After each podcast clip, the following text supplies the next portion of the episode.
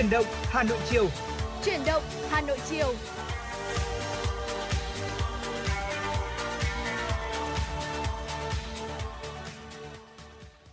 Chuyển động Hà Nội chiều cùng Tuấn Hiệp và Bảo Trâm xin kính chào quý vị và các bạn. À, lời đầu tiên cho phép chúng tôi xin được gửi lời chào và lời cảm ơn quý vị đã dành thời gian quan tâm lắng nghe chương trình. À, quý vị và các bạn thân mến, chương trình của chúng tôi đang được phát sóng trực tiếp trên kênh à, FM tin tức Hà Nội, tần số FM 96 MHz của Đài Phát thanh và Truyền hình Hà Nội từ 16 tới 18 giờ à, và chương trình được phát trực tuyến trên website hanoitv.vn. Nếu như quý vị thính giả nào mà có bỏ lỡ các khung giờ phát sóng của Chuyển động Hà Nội thì có thể nghe lại chương trình trên website hanoitv.vn hoặc qua nền tảng postcard của iOS. Quý vị thân mến, quý vị cũng đừng quên là hãy tương tác với Bảo Trâm Tấn Hiệp trong buổi chiều hôm nay thông qua số điện thoại nóng quen thuộc của chương trình 024 3773 6688 hoặc là bây giờ thì quý vị chúng ta cũng có một cách nữa để có thể là tương tác dễ dàng hơn với các host đó là qua nền tảng mạng xã hội Facebook với trang fanpage chuyển đổi Hà Nội M96.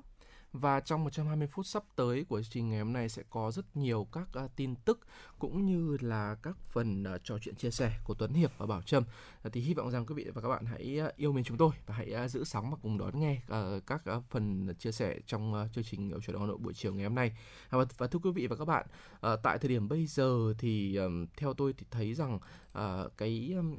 uh, tình hình dịch bệnh Covid-19 vẫn đang là một cái điều mà uh, rất nhiều người quan tâm. Ờ, vậy thì ờ, với cái lượng ờ, F0 mà khá là nhiều trong những ngày vừa qua, cộng thêm với cái việc là chúng ta sau khi mà đã điều trị F0 và trở thành một người đã điều trị khỏi Covid-19 thì có rất là nhiều câu hỏi được đặt ra và một trong số đó có một câu hỏi đó chính là bệnh nhân Covid-19 mà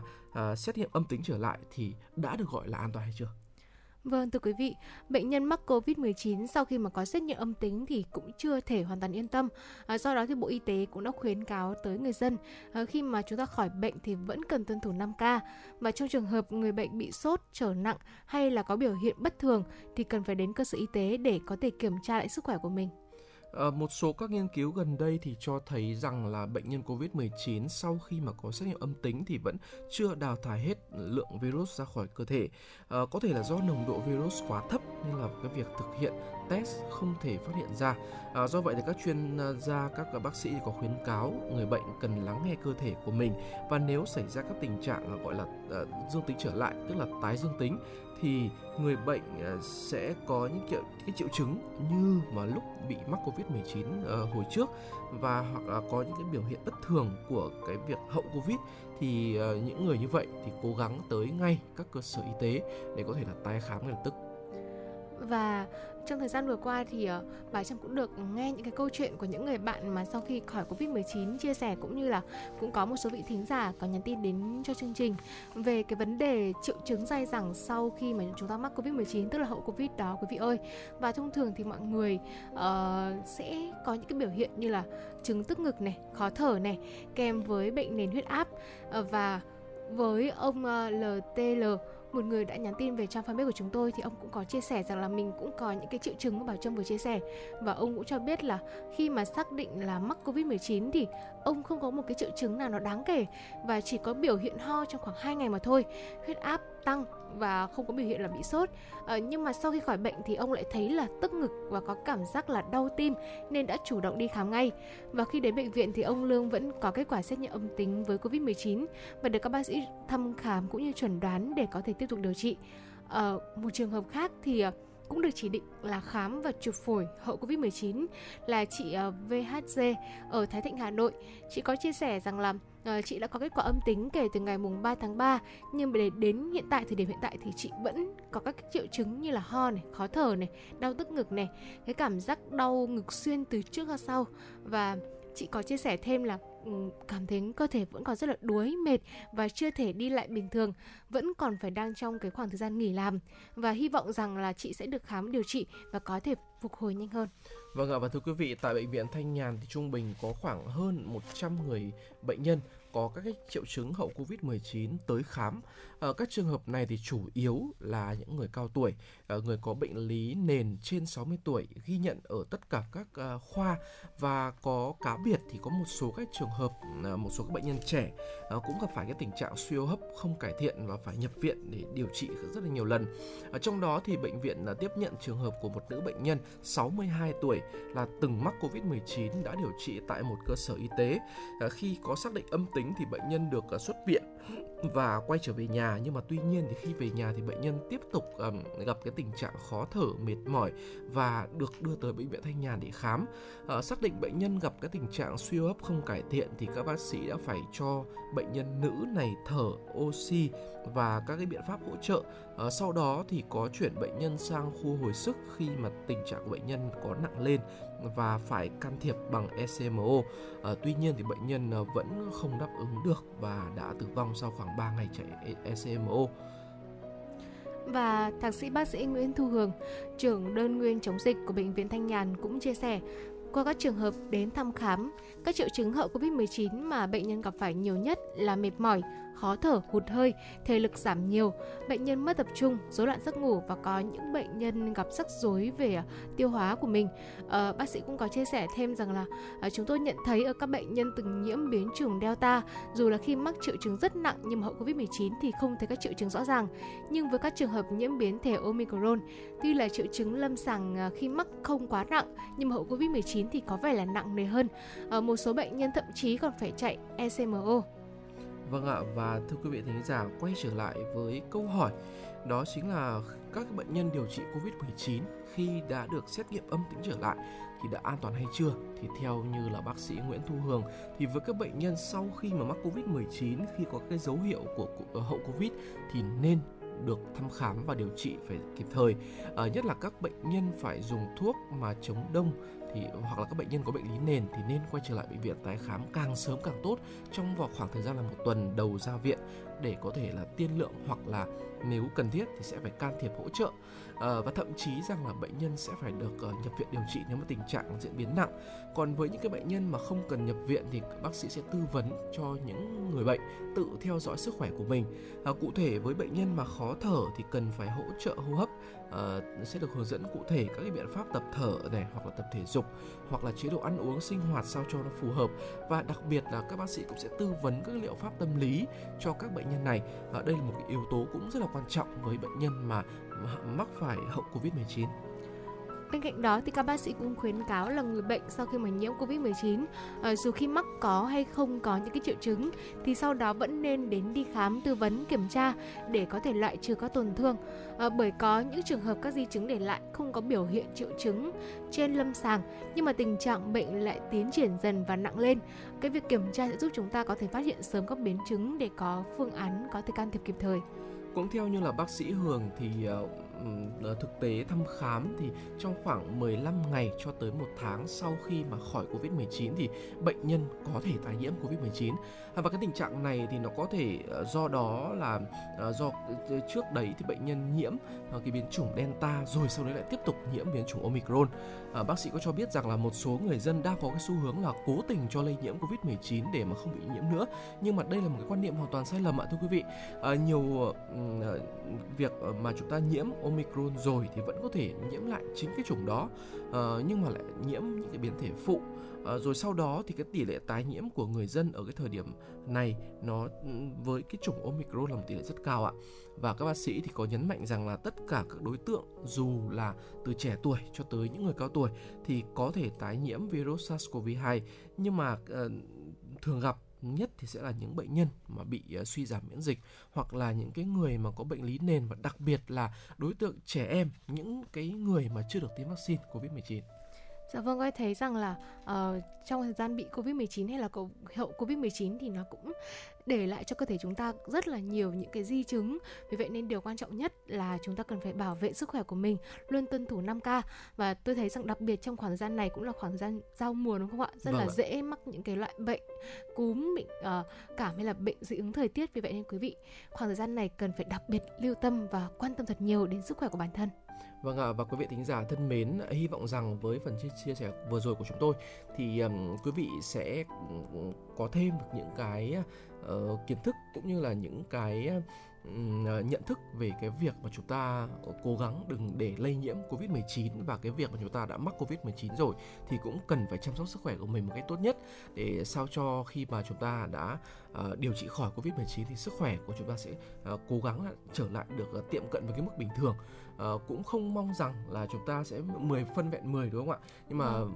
mà chúng ta mắc rồi mà chúng ta chữa trị để mà có thể quay được lại 8 phần dù 9 phần sức khỏe thì cũng đã là rất là mừng rồi. Nhưng mà quan trọng hơn ạ quý vị thính giả hãy nhớ nhé dù có làm gì đi chăng nữa thì quý vị hãy nhớ tuân thủ nguyên tắc 5K của Bộ Y tế uh, để cho dịch bệnh nó không bị lây lan quá nhanh và quá nhiều À, và thưa quý vị thính giả, thời gian tiếp theo của chương trình sẽ là những giai đoạn âm nhạc của một thính giả đã yêu cầu về chuyển động Hà Nội buổi chiều ngày hôm nay. À, một nhạc phẩm được thể hiện bởi nữ ca sĩ Trần Thu Hà với tựa đề là Em về tinh khôi. Và xin mời quý vị sẽ cùng thưởng thức với chúng tôi và tiếp tục đón nghe chuyển động Hà Nội buổi chiều ngày hôm nay.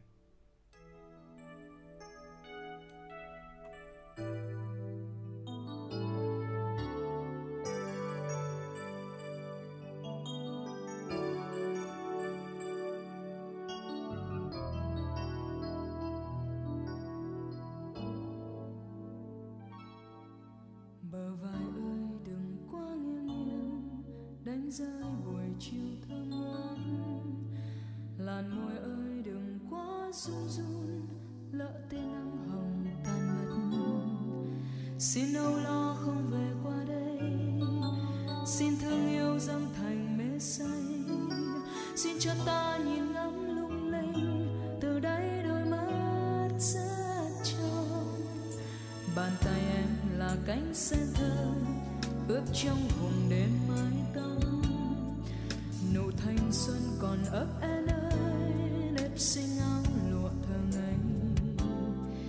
xuyên trăm năm em về tinh khôi, đôi tay ta dang rộng hân hoan. Xin cho ta một khắc gieo ca.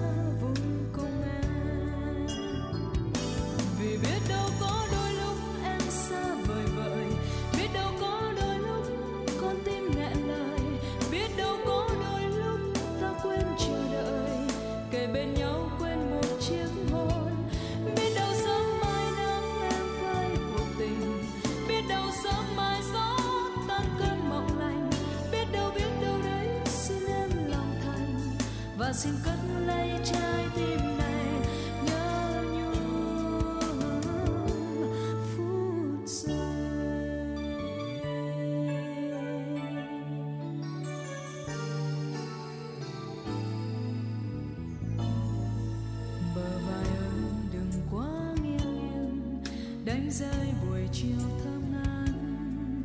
làn môi ơi đừng quá run run lỡ tia nắng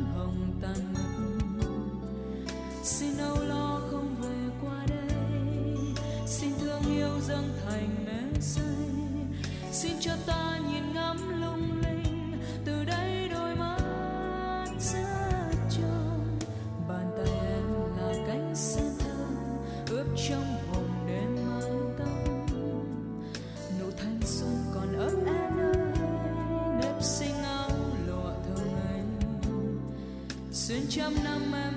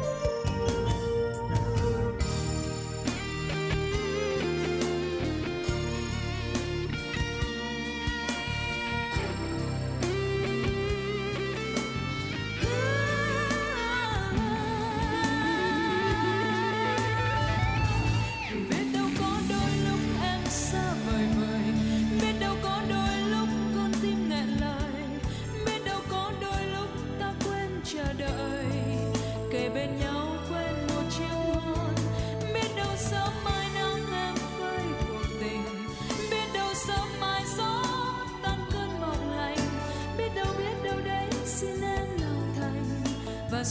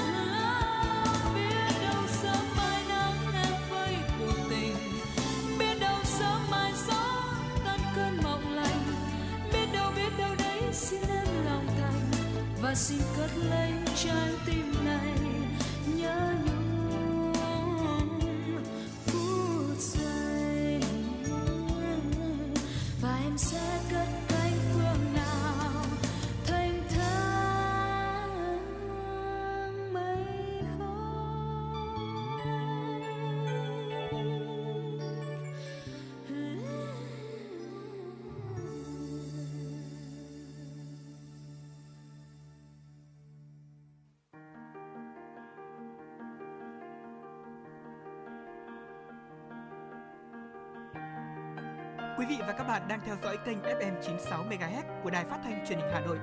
Hãy giữ sóng và tương tác với chúng tôi theo số điện thoại 024 3773 6688.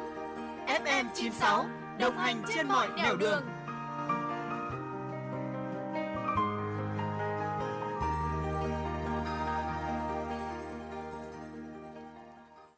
vị và các bạn thân mến, thời lượng tiếp theo của truyền động Hà Nội xin được gửi tới quý vị và các bạn các tin tức được hiện bởi phóng viên ờ, Thu Vân. Thưa quý vị và các bạn, ờ, ngay khi có vaccine phòng COVID-19 thì ờ, Việt Nam, Bộ Y tế sẽ phân bổ tới các địa phương để bắt đầu chiến dịch tiêm chủng cho trẻ em tiểu học. Dù còn lo lắng nhưng nhiều trường học và phụ huynh đã chuẩn bị sẵn sàng tâm lý đưa con đi tiêm phòng. Trước đó, nhà trường cũng đã tiến hành khảo sát lấy ý kiến của phụ huynh học sinh, đa số đồng ý cho con tiêm chủng. Hiện tại, nhiều trường học có F0, dịch bệnh không chỉ khiến cho trường học phải đóng cửa quá lâu mà còn có nhiều tác động nghiêm trọng khác. Và chính vì thế, tuyên truyền để cho các em tiêm vaccine được nhà trường triển khai rất tích cực. Theo khảo sát của các trường đại học tại Hà Nội thì đa phần phụ huynh ủng hộ để cho con em của mình đi tiêm phòng. Tuy nhiên, do đặc thù lứa tuổi nhỏ, các trường và phụ huynh đều mong muốn phải có sự hướng dẫn cụ thể về thể trạng, yếu tố dị ứng, tai biến hoặc vừa bị mắc có tiêm ngay được không hoặc là sau bao nhiêu lâu. 7 triệu liều vaccine COVID-19 cho trẻ em từ 5 tới 11 tuổi sắp về tới Việt Nam. Bộ Y tế dự định cuối tháng 3 sẽ hoàn thành kiểm định thì sẽ bắt đầu tiêm cho trẻ em. Với việc tiêm chủng cho nhóm học sinh ở lứa tuổi từ 5 cho tới 11 tuổi, hy vọng sẽ mở cửa hoàn toàn trường học sẽ sớm trở thành hiện thực. Thưa quý vị, người nhập cảnh vào Việt Nam chỉ cần có giấy xác nhận âm tính không phải cách ly. Đây là quy định mới trong công văn của Bộ Y tế vừa ban hành về phòng chống dịch COVID-19 đối với người nhập cảnh. Theo đó, người nhập cảnh theo đường hàng không phải có kết quả xét nghiệm COVID-19 âm tính trước khi xuất cảnh trong vòng 72 giờ nếu xét nghiệm PCR hoặc trong vòng 24 giờ với xét nghiệm nhanh do cơ quan có thẩm quyền của nhà nước thực hiện xét nghiệm cấp chứng nhận. Quy định này được áp dụng đối với người nhập cảnh theo đường bộ, đường thủy, đường sắt. Nếu chưa có kết quả âm tính, người nhập cảnh phải xét nghiệm trong vòng 24 giờ kể từ khi nhập cảnh. Nếu kết quả âm tính thì người nhập cảnh được rời khỏi nơi lưu trú và thực hiện các biện pháp phòng chống dịch theo đúng quy định. Nếu kết quả dương tính, phải báo ngay cho cơ quan y tế địa phương để được hướng dẫn xử lý kịp thời. Về việc khai báo y tế tại cửa khẩu, người nhập cảnh phải thực hiện trước khi nhập cảnh và sử dụng ứng dụng BC Covid trong thời gian lưu trú tại Việt Nam. Trong 10 ngày kể từ ngày nhập cảnh, họ cần phải tự theo dõi sức khỏe. Nếu có các triệu chứng nghi mắc Covid-19 thì phải báo ngay cho cơ sở y tế gần nhất.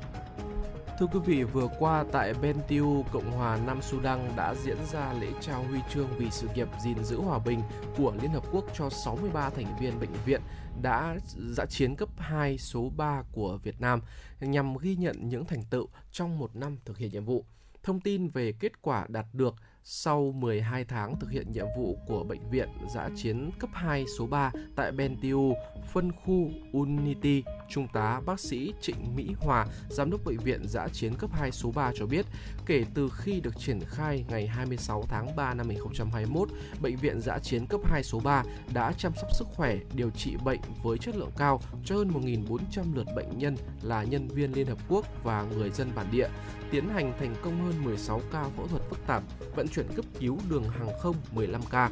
Bệnh viện cũng đã áp dụng rất nhiều kỹ thuật mới trong chẩn đoán và điều trị bệnh nhân phù hợp với điều kiện giã chiến, đồng thời làm tốt công tác phòng chống dịch tiêm phòng vaccine COVID-19, cung cấp oxy và xử lý tất cả chất thải y tế cho các bệnh viện cấp 1 khu vực phái bộ. Bên cạnh đó, Bệnh viện Giã chiến cấp 2 số 3 của Việt Nam đã thực hiện chuỗi chiến dịch thân thiện với môi trường, làm các tác phẩm từ vật liệu tái chế cùng các đơn vị bạn tích cực tiến hành nhiều buổi trao đổi chuyên môn, huấn luyện nhằm tăng cường kiến thức và kỹ năng y tế. Hình ảnh đất nước con người Việt Nam được đẩy mạnh thông qua chuỗi 9 hoạt động quân dân kết hợp CIMIC sâu rộng của bệnh viện. Phát biểu tại buổi lễ, bà Hiroko Hirabaha, trưởng căn cứ Bentiu của phái bộ và chuẩn tướng uh, Jahai Yoshi, quyền tư lệnh được uh, lực lượng Liên Hợp Quốc tại Nam Sudan đánh giá rất cao sự cống hiến, tận tâm và phong cách làm việc chuyên nghiệp của Bệnh viện Giã chiến cấp 2 số 3 của Việt Nam. Buổi lễ trao huy chương đánh dấu cột mốc quan trọng và ấn tượng, đánh dấu một năm tham gia lực lượng gìn giữ hòa bình Liên Hợp Quốc với những thành tích nỗ lực đáng khích lệ của Bệnh viện Giã chiến cấp 2 số 3 không chỉ góp phần khẳng định Việt Nam là một quốc gia thành viên có trách nhiệm của Liên Hợp Quốc mà còn là tình cảm sâu sắc của nhân dân Việt Nam dành cho nhân dân nước bạn. Vừa qua tại Hà Nội, Bộ Lao động Thương binh và Xã hội đã làm việc với Hội người cao tuổi Việt Nam về xây dựng thực hiện chính sách người cao tuổi.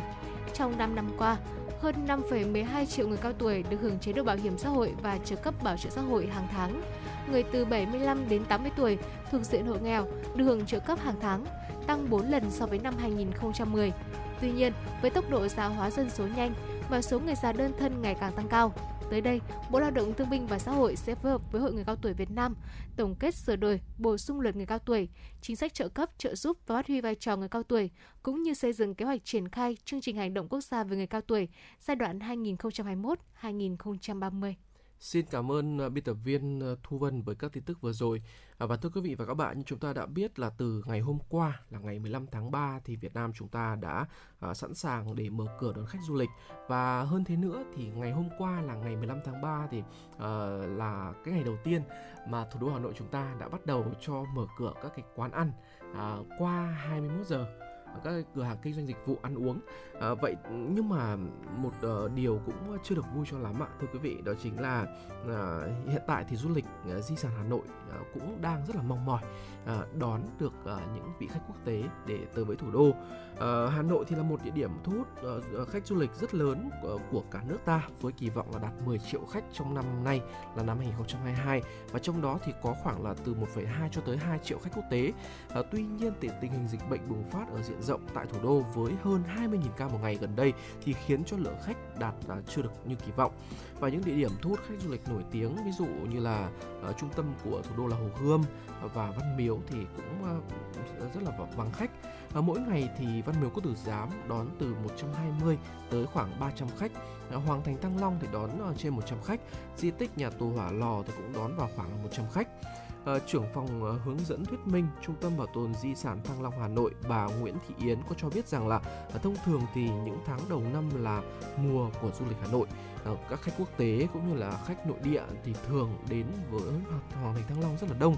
Uh, nhất là dịp uh, ngày quốc tế phụ nữ vừa qua là ngày 8 tháng 3 thì phụ nữ của các cơ quan ban ngành thì thường tới những điểm du lịch này để tham quan chụp ảnh. Nhưng mà năm nay thì bầu không khí trở nên vắng lặng hơn và cái lượng người tới tham quan thì có sụt giảm mạnh. Và dù đã mở cửa hoạt động trở lại từ rất là sớm nhưng mà mỗi ngày ở đây thì cũng chỉ có uh, lác đác khách thôi. Dạ vâng, vào những khoảng thời gian đầu xuân như những năm trước thì uh, khu du lịch tại Chùa Hương thì cũng thu hút nhiều khách tham quan đến. Uh, tuy nhiên thì tại Chùa Hương năm nay cũng chứng kiến tình trạng tương tự giống như uh, anh Tuấn Hiệp vừa chia sẻ. Từ khi mở cửa trở lại thì mỗi ngày Chùa Hương đón khoảng 5.000 khách nhưng mà đến thời điểm này thì chỉ đón khoảng 1.000 khách mà thôi. Và tính đến nay thì lượng khách tham quan trải hội Chùa Hương mới đạt là 6 vạn khách bằng một ngày cao điểm của những năm trước. Ông Vương Toàn Long ở hiện ở Hưng Yên, 46 tuổi đạp xích lô quanh Hồ Gươm để tìm khách thì có chia sẻ à, đã hơn 10 năm tôi làm nghề chở khách du lịch tại khu vực quận Hoàn Kiếm nhưng chưa khi nào thấy vắng khách như thế này. Mỗi ngày tôi đều ra đây từ 10 giờ sáng đến 10 giờ đêm nhưng mà nhiều ngày liền không kiếm nổi một cuốc xe. Và thời điểm này thì lượng khách giảm hơn so với trước đó. Trong đó thì không thể không nhắc tới nguyên nhân là dịch bệnh và tâm lý rẻ rặt của khách du lịch. Hiện nay thì số ca nhiễm mới của Hà Nội vẫn tăng cao, khiến tâm lý khách nội đô và khách tỉnh e ngại khi đến Hà Nội du lịch. Trong khi đó thì lượng khách quốc tế, bộ phận lớn khách tại các di sản vẫn chưa cao, vì vậy các điểm di tích vẫn chứng kiến tình trạng vắng khách. Quý vị thân mến, tâm lý lo ngại dịch bệnh của du khách là một điều dễ hiểu. Thực tế cho thấy thì các di tích thường là những điểm đến ưa thích của du khách như là chùa Hương, Văn Miếu Quốc Tử Giám, Hoàng Thành Thăng Long thì đa phần có không gian rộng, hạn chế được việc tiếp xúc gần của khách. À, tuy nhiên nhiều gia đình vẫn e ngại đến các điểm du lịch trong bối cảnh dịch bệnh vẫn phức tạp như địa bàn Hà Nội hiện nay. Quý vị và các bạn thân mến, ờ, ngày 15 tháng 3 thì Việt Nam chúng ta đã chính thức mở cửa du lịch và đây là một là một cơ hội để cho du lịch di sản của thủ đô nghìn năm văn hiến à, đón thêm những lượng khách mới. À, quản lý khách sạn à, ở phố Cầu Gỗ thì có tên là anh Sơn thì anh có chia sẻ rằng là con phố này nó vắng tanh. À, khách sạn của anh thì có tới 20 phòng với uh, giá tiền là khoảng 2 triệu đồng cho một đêm nghỉ và thường sẽ kín phòng các du khách quốc tế vào những năm trước đây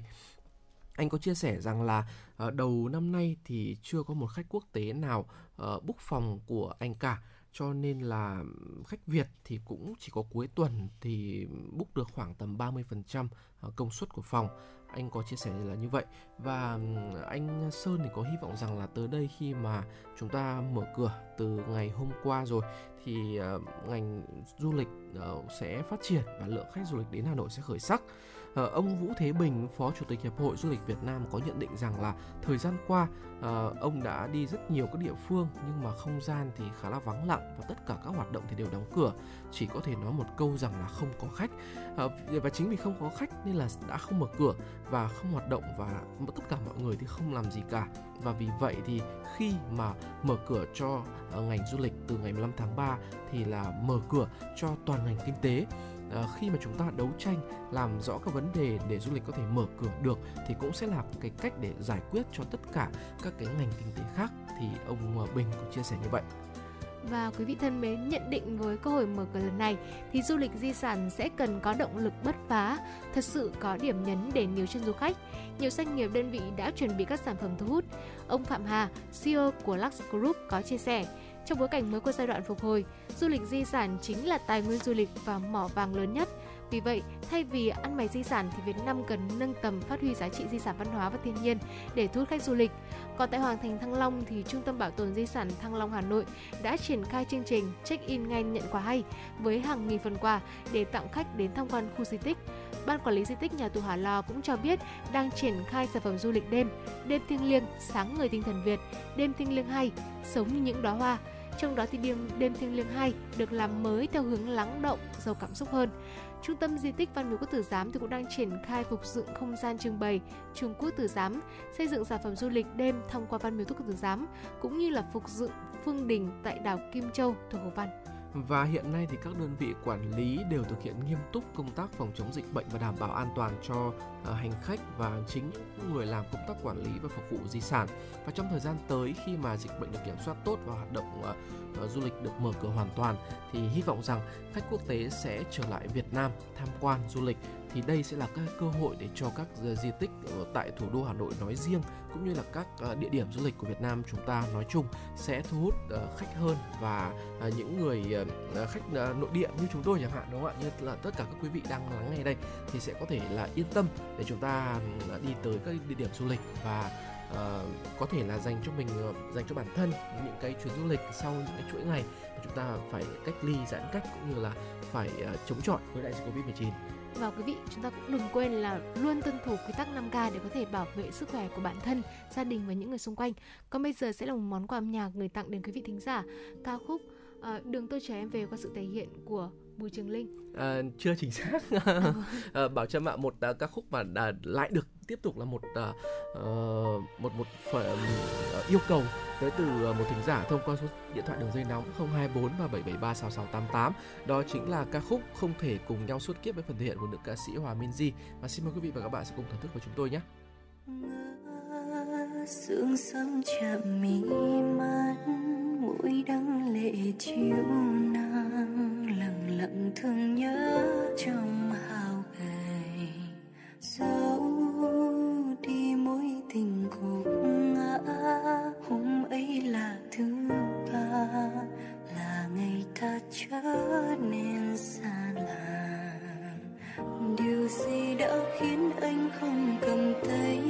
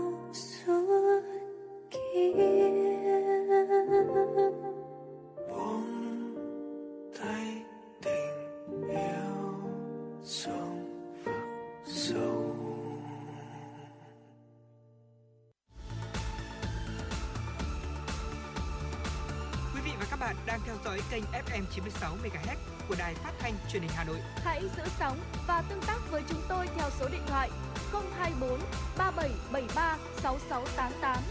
FM 96 đồng hành trên mọi nẻo đường.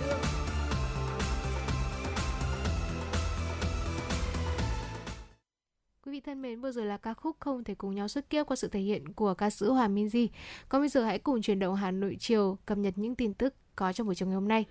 Thưa quý vị, ngày hôm nay Cục Thuế thành phố Hà Nội đã tổ chức chương trình hỗ trợ trực tuyến với chủ đề Cục Thuế thành phố Hà Nội hướng dẫn hỗ trợ đồng hành cùng doanh nghiệp, tổ chức cá nhân, người nộp thuế thực hiện quyết toán thuế năm 2021.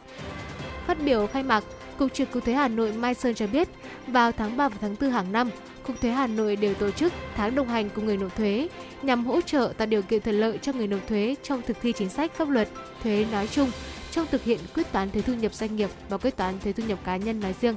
Năm nay, kể từ ngày 15 tháng 3 năm 2021 đến ngày 4 tháng 5 năm 2022, Thưa quý vị, năm nay kể từ ngày 15 tháng 3 năm 2022 đến ngày 4 tháng 5 năm 2022, Cục Thuế Hà Nội triển khai chương trình đồng hành cùng doanh nghiệp, tổ chức cá nhân thực hiện quyết toán thuế năm 2021 đồng loạt tại văn phòng cục và 25 chi cục thuế quận, huyện, thị xã, khu vực với 3 chức năng hỗ trợ về chính sách công nghệ thông tin và kê khai thuế.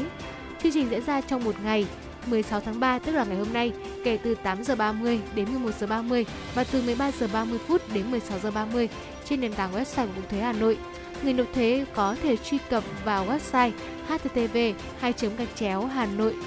gdt gov vn đặt câu hỏi để được Cục Thuế Hà Nội và các chi cục thuế trực thuộc hỗ trợ giải đáp ngay những nội dung vướng mắc thuộc thẩm quyền.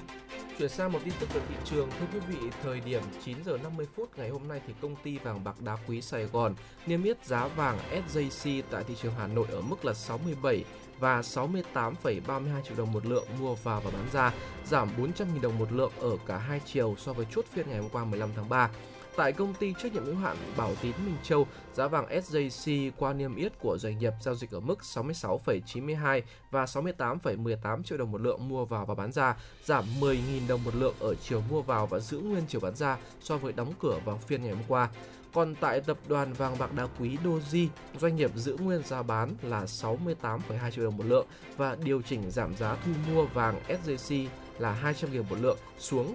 266,8 triệu đồng một lượng. Ủy ban nhân dân thành phố Hà Nội vừa giao Sở Giao thông Vận tải Hà Nội xây dựng dự án triển khai thí điểm dịch vụ xe đạp đô thị để thực hiện tại 5 quận trung tâm.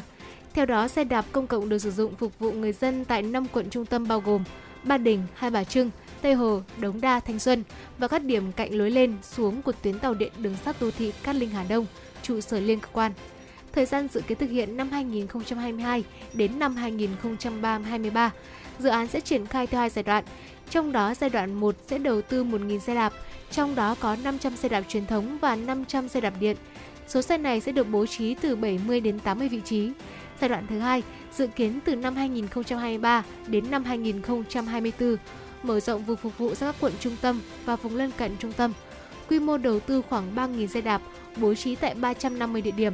Theo tính toán, tổng chi phí của dự án là khoảng 26 tỷ đồng. Nhà đầu tư tự bỏ vốn và khai thác. Dự án dự kiến được thực hiện thí điểm trong vòng 18 tháng. Mức phí được đưa ra để người dân có thể sử dụng xe đạp điện là khoảng 20.000 đồng trên một giờ hoặc là 200.000 đồng trên một ngày. Để hỗ trợ dự án, nhà đầu tư đề xuất Ủy ban nhân dân thành phố hỗ trợ một số địa điểm đặt uh, trạm sạc ngay các địa điểm đặt xe để có thể phục vụ người dân. Thưa quý vị và các bạn, sau 15 ngày ra quân tuần tra kiểm soát xử lý vi phạm theo chuyên đề người điều khiển xe trên đường mà trong cơ thể có chất ma túy vi phạm nồng độ cồn từ ngày 1 tháng 3 đến hết ngày 15 tháng 3 2022, lực lượng cảnh sát giao thông toàn quốc đã xử lý gần 6.700 trường hợp vi phạm liên quan đến hai chất kích thích này. Thông tin trên được Cục Cảnh sát Giao thông cho biết vào tối ngày hôm qua 15 tháng 3. Cụ thể, lực lượng Cảnh sát Giao thông toàn quốc đã xử lý 6.623 vi phạm nồng độ cồn, 64 trường hợp dương tính với ma túy, phạt tiền hơn 32,5 tỷ đồng, tước giấy phép lái xe 4.257 trường hợp, tạm giữ 6.687 phương tiện. Riêng trên các tuyến cao tốc, các lượng tuần tra kiểm soát thuộc Cục Cảnh sát Giao thông đã xử lý 22 trường hợp dương tính với chất ma túy. Và xin được cảm ơn với những tin tức vừa rồi được thực hiện bởi phóng viên Thu Vân và còn à, sẽ còn rất nhiều các tin tức và các à, phần chia sẻ của chúng tôi ở những à, thời lượng tiếp theo của chủ Hà Nội. Còn bây giờ thì sẽ là ca khúc mà vừa rồi Bảo Trâm có nhắc tới đó chính là ca khúc Đường tôi chờ em về với phần thể hiện của Bùi Trường Linh và xin mời quý vị và các bạn sẽ cùng thưởng thức ngay sau đây với chúng tôi.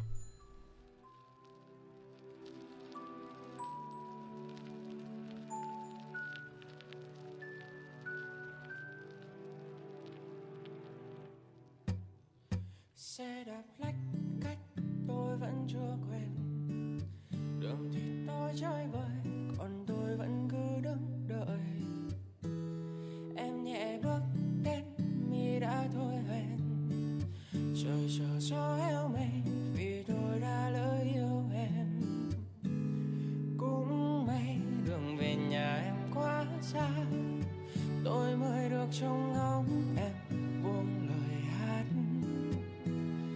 nhớ thương ngạnh nhìn em thoáng qua.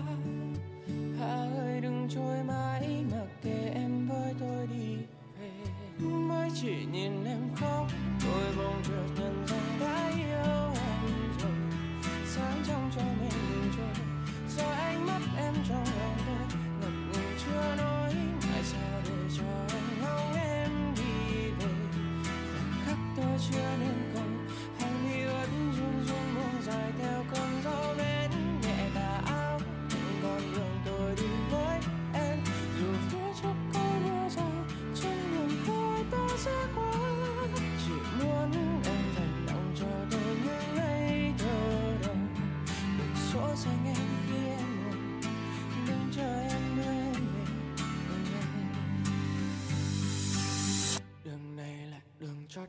mãi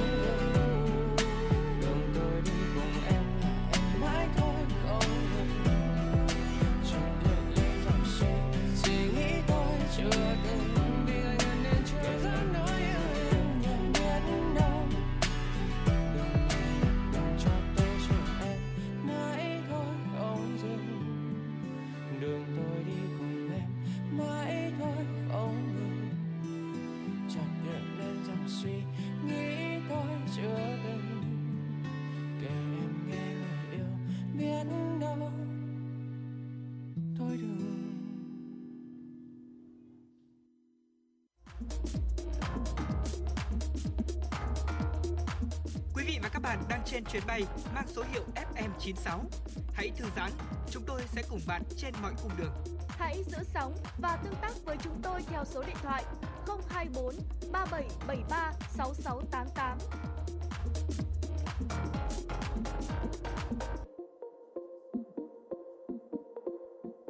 Chào mừng quý vị và các bạn quay trở lại với chuyển động Hà Nội chiều và thời lượng tiếp theo sẽ là những tin tức quốc tế. À, thưa quý vị và các bạn, một khối khí nóng từ sa mạc Sahara đã tràn vào nhiều khu vực ở Tây Ban Nha, trong đó có thủ đô Madrid, mang theo cả bụi bẩn và đất cát khiến cho bầu trời nhuộm màu cam. Giới chức Tây Ban Nha đã ban bố xếp hạng chất lượng không khí cực kỳ kém cho một vùng rộng lớn của nước này do trận bão bụi. Chỉ số chất lượng không khí quốc gia của Tây Ban Nha đã xếp thủ đô Madrid vào phần lớn khu vực bờ biển phía đông nam ở mức cực kỳ bất lợi, mức đánh giá tồi tệ nhất và không tốt cho sức khỏe. Cơ quan thời tiết của Tây Ban Nha cũng mô tả cơn bão bụi từ Sahara là bất thường và rất dữ dội, đồng thời có nói thêm rằng đây có thể được coi là đợt bão bụi tồi tệ nhất. Trong khi đó, các chuyên gia thời tiết đã dự đoán rằng các vùng phía đông của nước Anh có thể bị ảnh hưởng bởi bão bụi trong tuần này. Dịch vụ thời tiết của Tây Ban Nha dự đoán rằng bụi sẽ tiếp tục tích tụ cho đến ngày 16 tháng 3 và có thể lan tới phía Bắc và lan đến Hà Lan, khu vực Tây Bắc của nước Đức. Tiếp tục là một thông tin quốc tế, thưa quý vị. Bộ Văn hóa Pháp cho biết, ngày 14 tháng 3 vừa qua, các khu vực chôn cất có chất lượng khoa học đáng chú ý đã được khai quật trong quá trình chuẩn bị xây dựng lại ngọn tháp của nhà thờ Đức Bà Paris ở vị trí trung tâm. Theo thông báo, trong số các ngôi mộ cổ có quan tài hình người được bảo quản hoàn toàn bằng trì. Quan tài có thể được làm cho một chức sắc cao cấp và có thể có niên đại từ những năm 1300. Thế kỷ sau khi xây dựng nhà thờ, cũng như các ngôi mộ khác, những yếu tố của tác phẩm điêu khắc sơn được tìm thấy ngay dưới tầng hiện tại của nhà thờ, được xác định là một phần của bức bình phong nguyên bản có từ thế kỷ 13, một kiểu trang trí kiến trúc nằm ngay nằm ngăn cách khu vực bàn thờ với gian giữa. Các phần cầu cấu trúc bị phá hủy vào đầu thế kỷ 18 đã được khai quật trong quá trình trùng tu nhà thờ Đức Bà vào giữa những năm 1800 và hiện đã được trưng bày trong bảo tàng Louvre. Các nhà nghiên cứu Pháp đã tiến hành cuộc khai quật khảo cổ học mới nhất được trước khi giàn giáo được dựng lên để hỗ trợ việc xây dựng lại ngọn tháp. Bộ Văn hóa Pháp cũng cho biết thêm, cuộc khảo cổ của họ đã được gia hạn cho đến ngày 25 tháng 3. Thủ tướng Nhật Bản Fumio Kishida dự kiến phát biểu lúc 10 giờ theo giờ GMT và thông báo về việc dỡ bỏ các hạn chế vào ngày 21 tháng 3 tới đây, cùng với việc nới lỏng hơn nữa các biện pháp kiểm soát biên giới, truyền thông địa phương đưa tin. Thủ đô Tokyo ghi nhận 7.836 trường hợp nhiễm Covid-19 vào ngày hôm qua 15 tháng 3, giảm 12% so với một tuần trước đó. Làn sóng biến thể Omicron đã dẫn đến tỷ lệ lây nhiễm kỷ lục ở thủ đô Nhật Bản và trên khắp nước này vào tháng 2. Đây được coi là đợt bùng phát dịch gây chết chóc nhất của xứ sở hoa anh đào cho đến nay. Sau khởi đầu chậm chạp, chương trình tiêm mũi vaccine COVID-19 tăng cường của chính phủ Nhật đã được đẩy mạnh với khoảng 71% dân số cao tuổi dễ bị tổn thương ở nước này đã được tiêm liều thứ ba. Tình trạng hạn chế khẩn cấp hiện đang được áp dụng tại 18 trong số 47 tỉnh của Nhật Bản. Theo đó, giới hạn giờ mở cửa đối với các quán ăn và các cơ sở kinh doanh khác. Hiện nay thì chính quyền Nhật Bản vẫn đang tranh luận về việc liệu có thể dỡ bỏ các biện pháp hạn chế ở quận phía Tây của Osaka hay không, do số người nhập viện tại đây vẫn tăng cao. NHK đưa tin, các biện pháp hạn chế đã gây ra tác động đến nền kinh tế và đặc biệt là khu vực dịch vụ tại Nhật Bản. Theo Ủy ban Y tế Quốc gia Trung Quốc NHC, sau 2 ngày vượt quá 1.000 ca trên một ngày, số ca mắc COVID-19 trong cộng đồng tại nước này đã tăng lên trên 3.000 ca trên một ngày tại nhiều địa phương, trong đó có 90% tập trung tại tỉnh Cát Lâm. Tốc độ gia tăng nhanh chóng khiến số ca mắc bệnh được ghi nhận từ đầu năm 2022 tới nay đã vượt qua mức tổng của toàn năm 2021. Đến hết ngày 14 tháng 3 vừa qua, Trung Quốc đã ghi nhận hơn 120.000 ca nhiễm của bệnh nhân COVID trong một ngày, trong đó có 4.636 người đã tử vong. Đợt bùng phát dịch lần này đã ảnh hưởng đến ít nhất là 16 khu vực cấp tỉnh trên tổng số 31 khu vực cấp tỉnh của Trung Quốc. Giới chức y tế địa phương cho rằng nguyên nhân khiến làn sóng COVID-19 mới lây lan mạnh là do biến chủng Omicron. Biến chủng này tuy không gây triệu chứng nặng nhưng có phát hiện hơn so với Delta. Để ứng phó với diễn biến mới, chính quyền Trung Quốc cho phép sử dụng phổ biến các bộ xét nghiệm nhanh. Người dân giờ đây đã được phép mua bộ xét nghiệm trực tiếp tại các cửa hàng hoặc là trực tuyến. Cơ quan Quản lý Hàng không Trung Quốc ngày 15 tháng 3 cũng đã chuyển hướng nhiều chuyến bay quốc tế do tình hình dịch phức tạp. Cùng với đó, hàng loạt các biện pháp chống dịch cũng được xếp mạnh ở nhiều thành phố lớn, trong bối cảnh quan chức y tế Trung Quốc nhấn mạnh sẵn sàng áp dụng những hình thức hạn chế nghiêm ngặt để chống dịch. Xin được chuyển sang các tin tức về thời tiết. Thưa quý vị và các bạn, tối qua đến sáng nay thì ở khu vực Bắc Bộ và Bắc Trung Bộ đã có mưa rào và rông. Cục bộ có mưa to, một số nơi với lượng mưa lớn tính từ 19 giờ ngày 15 tháng 3 đến 7 giờ hôm nay 16 tháng 3 như Mù Cả Lai Châu 59,2 mm, Xín Thầu Điện Biên 53,4 mm, Huổi Lèng Điện Biên 43 mm, Khe bố Nghệ An 41,4 mm. Do ảnh hưởng của rãnh gió Tây trên mực 5.000m nên ngày hôm nay 16 tháng 3 ở khu vực Bắc Bộ và khu vực Bắc Trung Bộ tiếp tục có mưa rào và rông, cục bộ có mưa vừa mưa to với lượng mưa từ 15 tới 30mm trong vòng 24 giờ, có nơi trên 50mm trong 24 giờ. Trong mưa rông có khả năng xảy ra lốc xét, mưa đá cũng như là gió giật mạnh. Bên cạnh đó thì nguy cơ xảy ra lũ quét, sạt lở đất và ngập úng cục bộ tại các tỉnh miền núi thì vẫn còn hiện hữu. Và từ chiều tối nay đến sáng sớm mai thì mưa rông tại các tỉnh thành này sẽ ngớt dần về diện giải rác. Nhiệt độ thấp nhất tại Bắc Bộ từ 19 đến 22 độ, khu vực Bắc Trung Bộ trong khoảng từ 20 đến 23 độ. Về trưa chiều mai chủ yếu mưa nhỏ ở diện vài nơi, phía đông bắc bộ có nhiệt độ cao nhất từ 24 đến 27 độ và từ 25 đến 28 độ là mức nhiệt ở khu vực phía tây bắc bộ cũng như là khu vực Thanh hòa đến Hà Tĩnh. Còn về thời tiết tại thủ đô Hà Nội thì không nằm ngoài xu thế trên. Trong vòng 24 giờ tới thì trời sẽ phổ biến là nhiều mây. Gió đông nam hoạt động ở mức là cấp 2, cấp 3 sẽ đẩy lượng ẩm từ biển và đất liền khiến cho bầu không khí trở nên nồm ẩm và những cơn mưa thì sẽ diễn ra ở trên diện vài nơi. Biên độ nhiệt ngày đêm sẽ duy trì trong khoảng là từ 20 đến 26 độ. À, và trên biển thì tại vùng biển huyện đảo Hoàng Sa, thời tiết sẽ phổ biến là ít mưa ngày nắng, tầm nhìn xa thông thoáng, gió ở cường độ ở cấp 3 cấp 4 hướng đông bắc đến đông. Vùng biển huyện đảo Trường Sa thì mưa rông cũng sẽ giảm về diện vài nơi với tầm nhìn xa trên 10 km, còn gió thì ở cường độ trung bình. Dạ vâng, với những thông tin thời tiết do anh Tuấn Hiệp vừa cập nhật thì hy vọng rằng là quý vị chúng ta cũng lưu ý để uh, khi mà mình ra ngoài thì mình cũng chú ý mang theo áo mưa cũng như là những cái dụng cụ để uh, chống trong cái thời tiết uh, đầy khắc nghiệt có thể khắc nghiệt hơn một chút trong vài ngày tới. Uh, thưa quý vị, ở phần trước của chương trình thì chúng tôi cũng đã thông tin đến quý vị về những cái phương án mở cửa trở lại các hoạt động du lịch trong điều kiện bình thường mới. À, bây giờ chúng tôi cũng xin phép được thông tin thêm đến quý vị về những cái phương án thu hút khách du lịch quốc tế sau khi được mở cửa du lịch trở lại. Thưa quý vị và các bạn, ông ờ, Nguyễn Quý Phương, vụ trưởng vụ lữ hành Tổng cục Du lịch thì có chia sẻ rằng để mở lại hoạt động du lịch an toàn, khoa học, hiệu quả theo chỉ đạo của chính phủ thì Bộ Văn hóa Thể thao và Du lịch đã chỉ đạo các sở quản lý nhà nước về du lịch tại các tỉnh thành phố tham mưu cho Ủy ban nhân dân tỉnh thành phố để ban hành các kế hoạch phương án mở cửa du lịch sao cho phù hợp với tình hình thực tế của địa phương. Và theo đó thì Tổng cục chỉ đạo tới các địa phương triển khai chương trình phát động du lịch nội địa thích ứng an toàn linh hoạt và kiểm soát hiệu quả dịch bệnh Covid-19 với chủ đề du lịch an toàn trải nghiệm trọn vẹn. Đồng thời thì ban hành các kế hoạch uh, và các chính sách kích cầu thu hút du khách như là giảm giá vé tham quan, tặng thêm dịch vụ du lịch trải nghiệm cho khách du lịch. Các doanh nghiệp du lịch ở mỗi địa phương đã chủ động xây dựng các cái kế hoạch mở cửa hoạt động du lịch trong đó thì có các phương án phòng chống dịch và xử lý khi mà có trường hợp mắc Covid-19 theo đúng quy định. À, ông Nguyễn Trùng Khánh, Tổng uh, cục trưởng Tổng cục Du lịch thì có cho biết uh, khách nội địa thực hiện theo tinh thần nghị quyết 128 của chính phủ, văn bản hướng dẫn của Bộ Văn hóa Thể thao Du lịch. Theo đó thì ngành du lịch không hạn chế bất cứ các hoạt động du lịch nào. Còn riêng đối với khách quốc tế thì ông Khánh có cho biết Bộ Văn hóa Thể thao và Du lịch đã nỗ lực làm việc để có các giải pháp cuối cùng tạo điều kiện tối đa cho khách quốc tế. Nhưng mà tuy nhiên đến thời điểm này thì uh, vẫn đang phải chờ văn bản hướng dẫn mới nhất của Bộ Y tế. Được biết về vấn đề trên thì Bộ Y tế đã có văn bản xin ý kiến của Ban chỉ đạo quốc gia về phòng chống dịch bệnh. Ông Khánh tiết lộ là các điều kiện sửa đổi khá tương đồng với các đề xuất của Bộ Văn hóa Thể thao và Du lịch trước đó. Theo ông Khánh thì ngay trong sáng hôm qua 15 tháng 3, chính phủ đã ban hành nghị quyết 32 về việc miễn thị thực cho công dân của 13 quốc gia nhập cảnh vào Việt Nam. Đây là một trong những chính sách thích ứng kịp thời của chính phủ nhằm phục hồi nhanh chóng và mạnh mẽ ngành du lịch Việt, tạo đà thuận lợi cho lộ trình mở cửa du lịch quốc tế trong thời gian tới.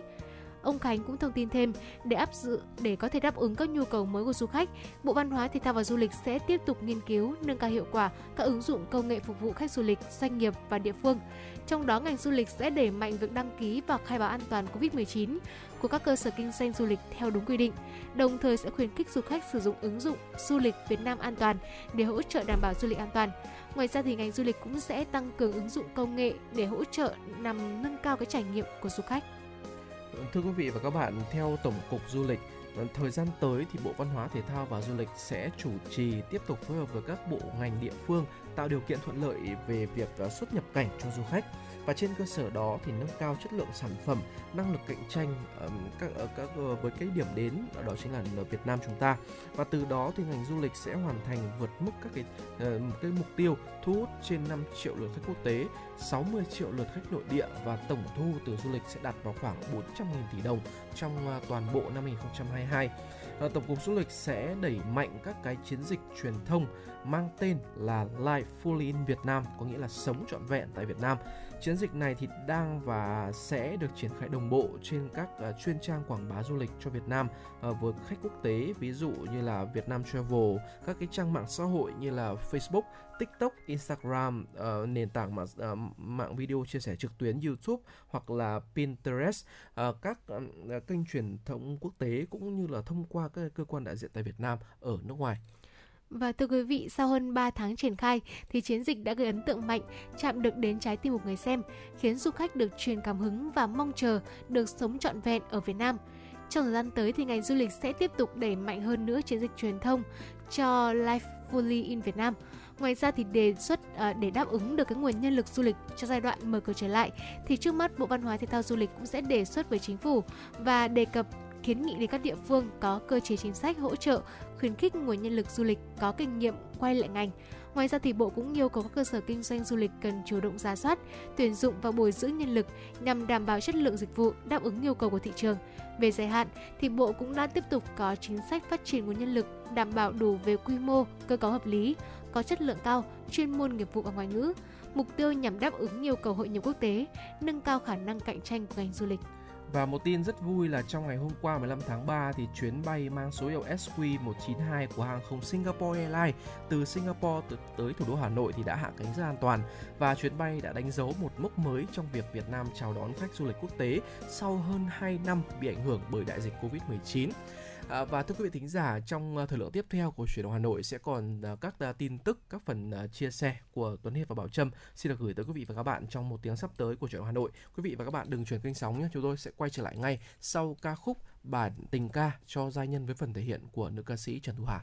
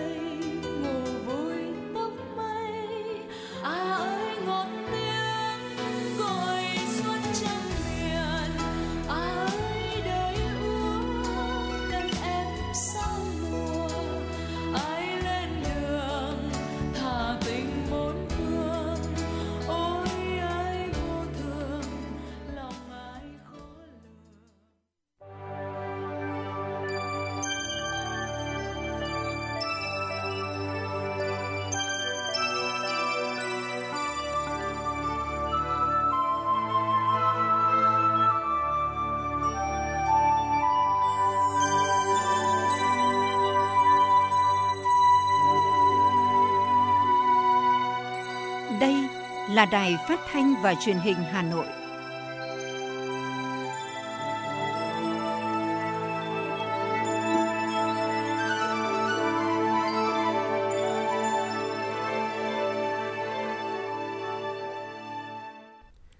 Quý vị và các bạn thân mến, bây giờ là khung giờ dành cho chương trình truyền động Hà Nội chiều. Chương trình của chúng tôi đã được phát sóng trực tiếp trên kênh FM tin tức Hà Nội tần số FM 96 MHz của Đài Phát thanh và Truyền hình Hà Nội và chương trình cũng đã được phát trực tuyến trên website hanoitv.vn. Nếu quý vị bỏ lỡ khung giờ phát sóng này, quý vị cũng có thể nghe lại trên trang web hanoitv.vn. Còn bây giờ quý vị thính giả hãy cùng bà Trâm Tuấn Hiệp khám phá những thông tin hấp dẫn trong chương trình ngày hôm nay. Thưa quý vị, sáng nay dưới sự chủ trì của Chủ tịch Quốc hội Vương Đình Huệ, Ủy ban Thường vụ Quốc hội dành một ngày làm việc để tiến hành chất vấn và trả lời chất vấn đối với lĩnh vực công thương và tài nguyên môi trường. Đây là hoạt động chất vấn đầu tiên được tổ chức tại phiên họp của Ủy ban Thường vụ Quốc hội trong nhiệm kỳ khóa 15. Cụ thể, trong phiên họp buổi sáng dưới sự điều hành của Phó Chủ tịch Quốc hội Nguyễn Đức Hải, phiên chất vấn và trả lời chất vấn nhóm vấn đề thuộc lĩnh vực công thương. Trả lời câu hỏi đại biểu Quốc hội chất vấn về vấn đề ùn ứ nông sản tại các cửa khẩu, Bộ trưởng Bộ Công Thương Nguyễn Hồng Diên cho biết không dưới 3 lần khuyến nghị Bộ Nông nghiệp và các địa phương có phương án vùng trồng, vùng nuôi, sản xuất theo tín hiệu thị trường. Về dài hạn, Bộ Công Thương và Bộ Nông nghiệp Phát triển Nông thôn có trách nhiệm xây dựng đề án để xuất khẩu tiểu ngạch sang chính ngạch qua biên giới về nguyên nhân và giải pháp khắc phục tình trạng khan hiếm nguồn các thiết bị y tế, phòng chống dịch, ngăn chặn hàng giả, hàng nhái, Bộ trưởng Nguyễn Hồng Diên thừa nhận trong lúc nhu cầu tăng cao đã xảy ra vi phạm. Thời gian tới, ngành công thương cùng các lực lượng chức năng sẽ tiếp tục ngăn ngừa từ xa, từ sớm hàng hóa nhập lậu, trong đó có vật tư y tế vào thị trường nội địa. Thưa quý vị, nóng nhất là vấn đề điều hành giá xăng dầu. Trả lời các câu hỏi của đại biểu, Bộ trưởng Bộ Công Thương Nguyễn Hồng Diên cho rằng giá xăng dầu thế giới biến động từng ngày theo chiều hướng tăng cao, sợ đứt gãy nguồn cung, biên độ giá tăng từ 40 đến 60%. Trong bối cảnh ấy, thị trường trong nước gặp khó khăn do liên doanh nhà máy lọc hóa dầu Nghi Sơn cung ứng từ 35 đến 40 sản phẩm xăng dầu trong nước bị giảm đột ngột, từ 100% giảm xuống, có lúc chỉ còn 55% và thường xuyên chỉ ở vận hành ở mức là 70 đến 80% công suất. Trước tình hình như vậy, từ đầu năm 2022, Bộ Công Thương đã chủ động tham mưu cho chính phủ và trực tiếp chỉ đạo nhập khẩu đủ sản lượng để bù vào thiếu hụt. Bộ trưởng khẳng định, hết quý 1 năm 2022 vẫn đảm bảo đủ cho nhu cầu trong nước. Trong thời gian tới, các đầu mối của Bộ sẽ tăng cường nhập khẩu hơn mức bình thường, gấp đôi để đảm bảo dự trữ trong bối cảnh biến động phức tạp của thị trường thế giới. Về giá, Bộ trưởng Nguyễn Hồng Diên cho rằng, Liên Bộ Tài chính Công Thương đã điều hành theo đúng quy định của pháp luật, tức là 10 ngày trên một lần và bám sát giá thế giới giá xăng dầu thế giới đã tăng từ 40 đến 46% so với năm 2021, nhưng trong nước mới tăng 29%, thấp hơn so với thế giới. So sánh như vậy để thấy rằng giá xăng dầu trong nước đã được điều hành linh hoạt và phù hợp. Mức hỗ trợ hiện tại đang ở mức dao động từ 500 đến 1.500 trên một lít xăng dầu. Gần đây, khi giá tăng cao, Bộ Công Thương cùng các bộ ngành liên quan đã tham mưu chính phủ kiến nghị Quốc hội giảm thuế môi trường, qua đó giảm giá xăng dầu, hỗ trợ quá trình phục hồi kinh tế nhanh hơn. Cùng với đó, công tác thanh kiểm tra của ngành quản lý thị trường đã thực hiện ở hầu hết các cửa hàng bán lẻ xăng dầu. Cây xăng nào vi phạm thì đều bị xử lý nghiêm để gian đe. Bộ trưởng Bộ Y tế chịu trách nhiệm nếu thiếu vaccine để xảy ra hậu quả. Đây là chỉ đạo của Thủ tướng Chính phủ Phạm Minh Chính đối với Bộ Y tế và Bộ trưởng Bộ Y tế. Cụ thể, xét kiến nghị của Bộ Y tế về việc trình Thủ tướng Chính phủ ban hành quyết định phê duyệt kế hoạch sử dụng vaccine phòng COVID-19 năm 2022, Thủ tướng Chính phủ Phạm Minh Chính yêu cầu Bộ Y tế tập trung chỉ đạo các tỉnh, thành phố trực thuộc Trung ương thần tốc hơn nữa công tác tiêm chủng vaccine phòng COVID-19 mũi 3 cho người từ 18 tuổi trở lên và dứt khoát không để chậm trễ việc mua, tổ chức tiêm cho trẻ em từ 5 đến dưới 12 tuổi theo chỉ đạo của Thủ tướng Chính phủ tại công điện số 64 ngày 19 tháng 1 năm 2022 và các văn bản có liên quan. Theo dõi sát tình hình, khuyến nghị kinh nghiệm quốc tế việc tiêm mũi 4 như Thủ tướng Chính phủ đã chỉ đạo tại nhiều phiên họp, sự kiện để sớm chủ động xử lý, báo cáo Thủ tướng Chính phủ các vấn đề vượt thẩm quyền. Nếu thiếu vaccine để xảy ra hậu quả, Bộ trưởng Bộ Y tế phải chịu trách nhiệm trước Chính phủ và Thủ tướng Chính phủ không yêu cầu cách ly, chấp nhận test nhanh với du khách quốc tế là nội dung đáng chú ý trong văn bản 1265 vừa được Bộ Y tế ban hành về việc phòng chống dịch COVID-19 đối với người nhập cảnh vào Việt Nam. Cụ thể, đối với người nhập cảnh theo đường hàng không phải có kết quả xét nghiệm âm tính với SARS-CoV-2, trừ trẻ em dưới 2 tuổi, trước khi xuất cảnh trong vòng 72 giờ nếu sử dụng phương pháp RT-PCR hoặc RT-LAMP hoặc trong vòng 24 giờ nếu sử dụng phương pháp xét nghiệm nhanh kháng nguyên với virus SARS-CoV-2 và được cơ quan có thẩm quyền của nhà nước thực hiện xét nghiệm cấp chứng nhận. Đối với người nhập cảnh theo các đường khác như đường bộ, đường thủy, đường sắt phải có xét nghiệm như đối với yêu cầu của người nhập cảnh theo đường hàng không. Trường hợp chưa có kết quả xét nghiệm âm tính với SARS-CoV-2 phải thực hiện xét nghiệm SARS-CoV-2 trong vòng 24 giờ đầu kể từ khi nhập cảnh. Nếu kết quả xét nghiệm âm tính thì được phép rời khỏi nơi lưu trú và thực hiện các biện pháp phòng chống dịch theo quy định. Nếu kết quả xét nghiệm dương tính thì phải báo cáo ngay cho cơ quan y tế địa phương để được hướng dẫn xử lý kịp thời. Đối với trẻ em dưới 2 tuổi, không bắt buộc phải xét nghiệm SARS-CoV-2, chưa được tiêm vaccine phòng COVID-19 hoặc là chưa từng nhiễm SARS-CoV-2 đều được nhập cảnh, tham gia các hoạt động ở ngoài nơi lưu trú cùng bố mẹ và người thân. Thưa quý vị, chiều ngày 15 tháng 3, Ủy ban nhân dân thành phố Hà Nội ban hành văn bản số 735 về việc triển khai thích ứng an toàn linh hoạt, kiểm soát hiệu quả dịch COVID-19 và mở cửa lại các hoạt động du lịch trong tình hình mới trên địa bàn thành phố. Đáng chú ý, thực hiện nghị quyết của chính phủ và chương trình phục hồi và phát triển kinh tế xã hội, Ủy ban nhân dân thành phố điều chỉnh một số biện pháp thích ứng an toàn, linh hoạt và hiệu quả kiểm soát dịch bệnh COVID-19. Cụ thể, các cơ sở kinh doanh dịch vụ nhà hàng, quán ăn, nước uống được phép hoạt động bình thường, không quy định đóng cửa trước 21 giờ hàng ngày, đảm bảo các biện pháp phòng chống dịch COVID-19 theo hướng dẫn của cơ quan y tế và các quy định có liên quan. Ủy ban nhân dân thành phố đề nghị Ủy ban nhân dân các quận huyện thị xã tăng cường chỉ đạo các phường xã thị trấn và các đơn vị liên quan tuyệt đối không chủ quan lơ là, tiếp tục thực hiện đầy đủ, đồng bộ các quy định phương châm, biện pháp phòng chống dịch theo đúng chỉ đạo của chính phủ, Thủ tướng Chính phủ. Trong đó tuân thủ nghiêm yêu cầu 5K đối với cá nhân, yêu cầu an toàn COVID-19 đối với tổ chức cơ quan đơn vị và các biện pháp phòng dịch khác. Xử lý nghiêm các hành vi vi phạm trong công tác phòng chống dịch, các địa phương tiếp tục triển khai hiệu quả hơn nữa công tác tiêm chủng vaccine, đảm bảo an toàn khoa học hiệu quả, ra soát nguyên nhân đạt tỷ lệ tiêm thấp, hoàn thành tiêm mũi 3 cho người từ 18 tuổi trở lên trong tháng 3 năm 2022. Chủ tịch Ủy ban nhân dân quận huyện thị xã chịu trách nhiệm về việc triển khai tiêm vaccine trên địa bàn. Vừa rồi là các tin tức mà chúng tôi vừa cập nhật, còn bây giờ mời quý vị sẽ cùng thư giãn với một giai điệu âm nhạc ca khúc Nàng thơ qua giọng ca của nam ca sĩ Hoàng Dũng.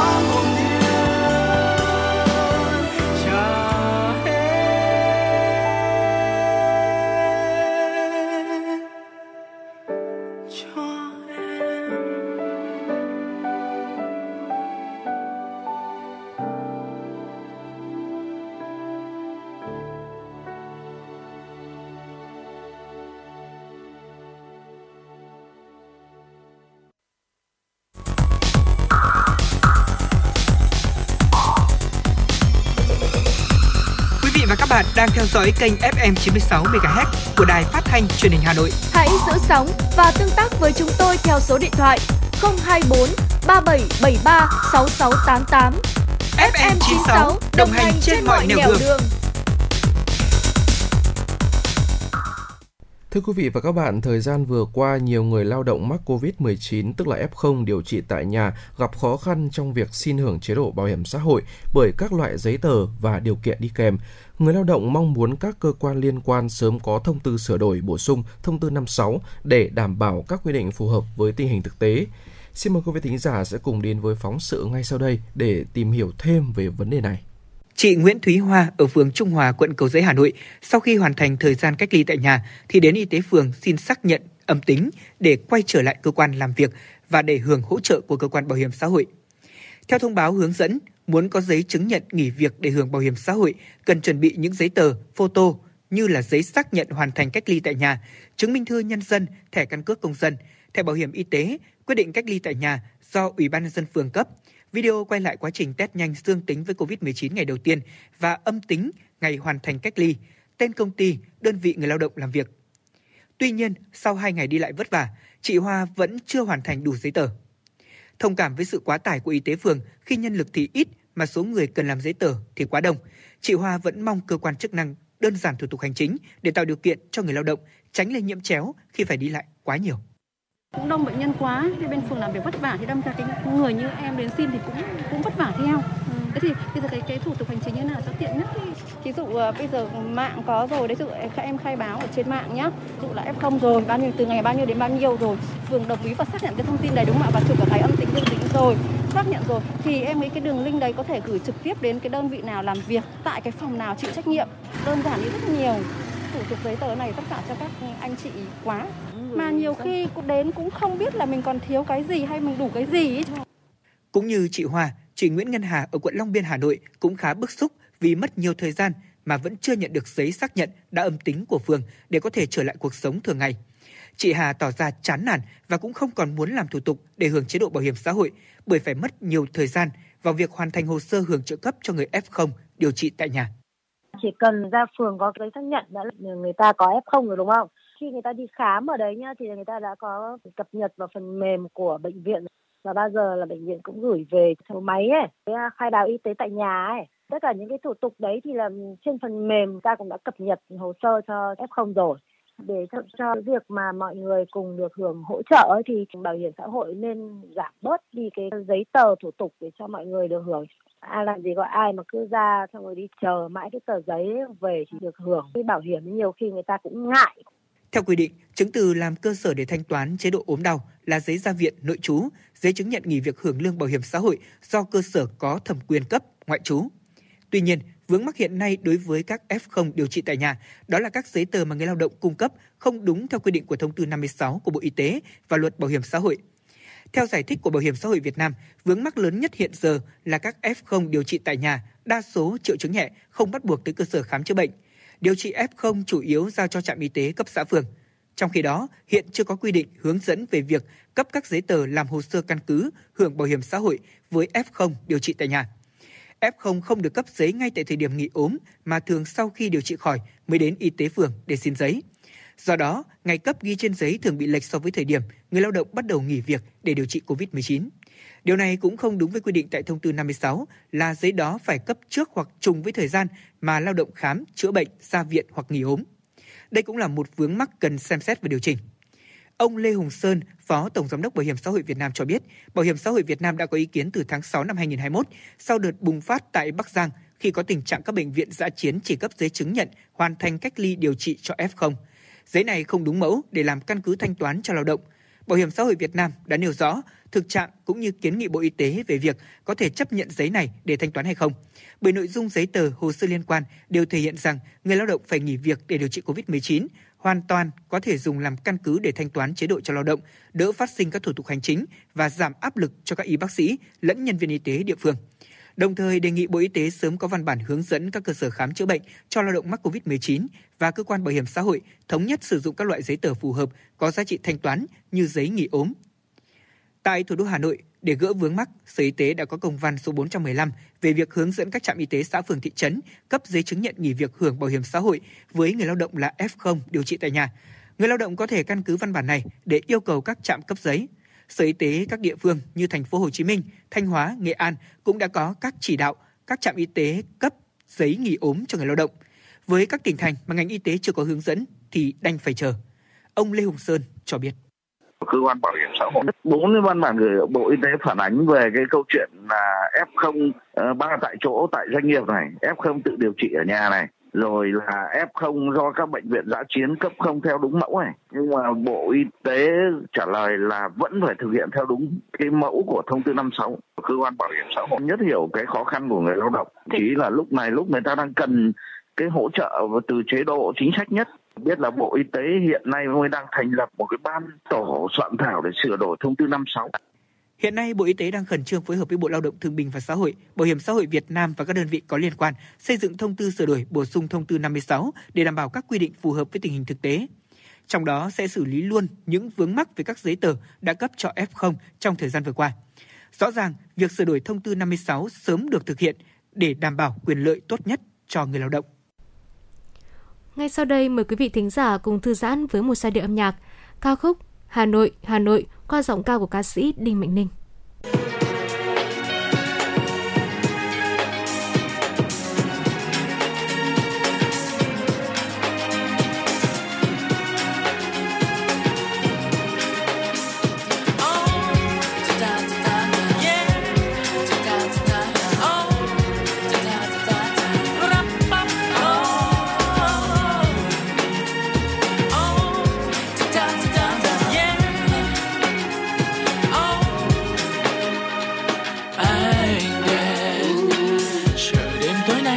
Chân người đi người đứng chờ anh chẳng thấy ba lô lang thang loanh quanh vì ra hồ như nhìn xác hoa bên hàng cây. Ôm ngỡ ngàng hà nội ấy lung linh rực rỡ mỗi khi đèn lên.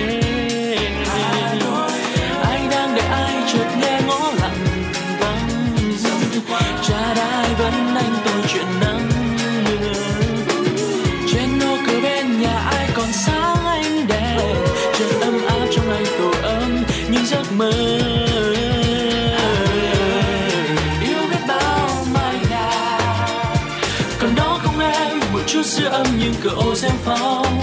Tiếng chuông trôi qua vang trên phố dài, có thêm mùa thu em hương hoa xưa. Từng đêm gió hồ tây lung linh bên nhau đôi ta hẹn hò. Hà Nội ơi, yêu biết bao con người. Từng ngày tháng trôi qua còn đó trên môi nụ cười không xa xôi. Tiếng dương cầm em hôm qua vẫn vui, bỗng dưng ngày hôm nay sao vui thế? Và anh sẽ để mãi trong tim dù anh đi xa.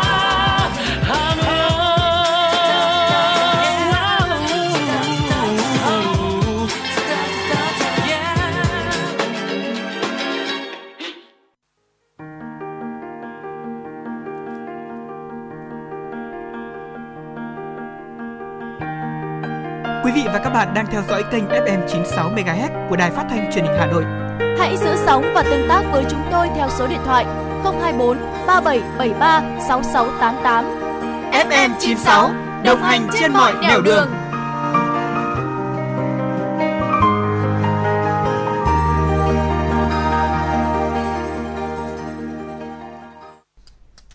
Truyền động Hà Nội xin được tiếp tục chương trình với các tin tức được thực hiện bởi phóng viên Nguyễn Hằng.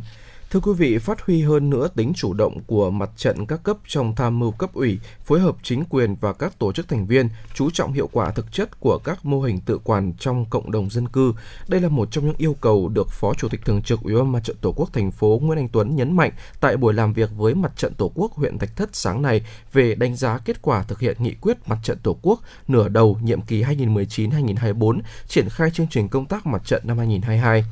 chủ động xây dựng các kế hoạch chương trình cụ thể hóa nghị quyết đại hội mặt trận. Sau 2 năm rưỡi nhiệm kỳ, mặt trận các cấp huyện tiếp tục khẳng định vai trò trung tâm, tập hợp, phát huy sức mạnh đại đoàn kết các tầng lớp nhân dân, tham gia xây dựng đảng, chính quyền, phát triển kinh tế, đưa thạch thất về đích nông thôn mới. Trên cơ sở các ý kiến phân tích nhận diện nguyên nhân của những khó khăn, Phó Chủ tịch Thường trực Mặt trận thành phố Nguyễn Anh Tuấn đánh giá cao kết quả công tác mặt trận huyện đạt được trong nửa đầu nhiệm kỳ, nhất là sự quan tâm tạo điều kiện của các cấp ủy, đã tiếp thêm động lực giúp đội ngũ cán bộ mặt trận các cấp vượt khó, đồng lòng, hoàn thành tốt nhiều nhiệm vụ mới. Việc khó chưa có tiền lệ, kết nối niềm tin của nhân dân vào Đảng và chính quyền. Nhấn mạnh yêu cầu tiếp tục phát huy tinh thần đổi mới, linh hoạt sáng tạo trong năm 2022, năm tăng tốc của nhiệm kỳ. Phó Chủ tịch Thường trực Mặt trận thành phố đề nghị Mặt trận huyện Thạch Thất giả soát kỹ để có giải pháp phù hợp đối với một số chỉ tiêu khó chỉ tiêu mới phát sinh từ thực tiễn thực hiện nghị quyết đại hội mặt trận. Đặc biệt, các nội dung giám sát phải luôn gắn với những vấn đề nhân dân, dư luận, xã hội quan tâm và chú trọng chất lượng hiệu quả trong phản biện xã hội. Các ban công tác mặt trận phải nắm chắc tình hình dư luận nhân dân để kịp thời tham mưu, đề xuất, hướng giải quyết trên cơ sở đảm bảo quyền lợi hợp pháp chính đáng của nhân dân. Đối với các mô hình chuyên đề mới, cần được cụ thể hóa các tiêu chí, giải pháp thiết thực để phát huy hiệu quả vai trò tự quản của cộng đồng dân cư trong xây dựng đời sống văn hóa nông thôn mới nâng cao. Trưng bày sách báo kỷ niệm 92 năm ngày thành lập Đảng bộ thành phố Hà Nội và 110 năm ngày sinh đồng chí Lê Văn Lương đã khai mạc chiều qua tại Thư viện Hà Nội. Trưng bày gồm 4 nội dung: Đảng Cộng sản Việt Nam, nhân tố thắng lợi của cách mạng Việt Nam, Đảng bộ thành phố Hà Nội, những mốc son lịch sử, các nhà lãnh đạo tiền bối của Đảng bộ thành phố Hà Nội, Hà Nội, thủ đô văn hiến, anh hùng, thành phố sáng tạo.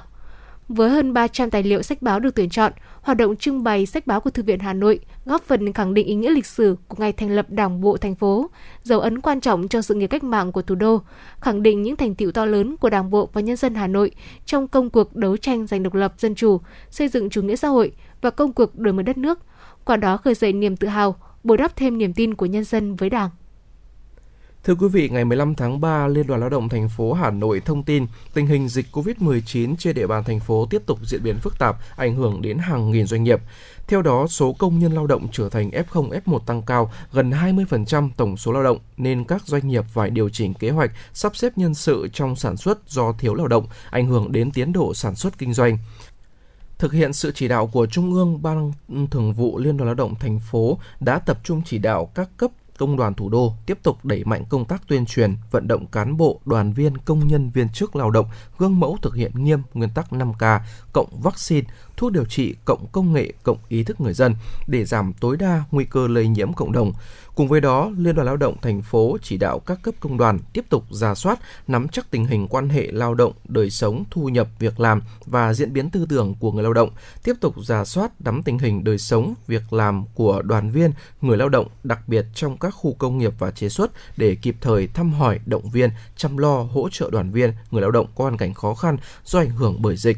phát huy vai trò hiệu quả hoạt động của tổ an toàn COVID trong doanh nghiệp, duy trì 3.340 nhóm Zalo với 100.981 người lao động tham gia phòng chống dịch COVID-19.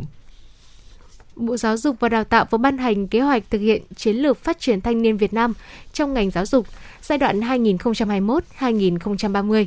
Chiến lược phát triển thanh niên Việt Nam giai đoạn 2021-2030 được Thủ tướng Chính phủ ban hành kèm theo quyết định số 1331 ngày 24 tháng 7 năm 2021. Kế hoạch cũng coi trọng nội dung nâng cao chất lượng đào tạo kiến thức, kỹ năng về khởi nghiệp, hội nhập quốc tế và chuyển đổi số cho học sinh sinh viên. Chỉ tiêu là hàng năm có 30% số ý tưởng, dự án khởi nghiệp của học sinh sinh viên được hỗ trợ đầu tư hoặc kết nối với các doanh nghiệp. Đến năm 2030, có 80% học sinh sinh viên được tư vấn hướng nghiệp và việc làm. Để đạt chỉ tiêu này, ngành giáo dục xác định một số giải pháp như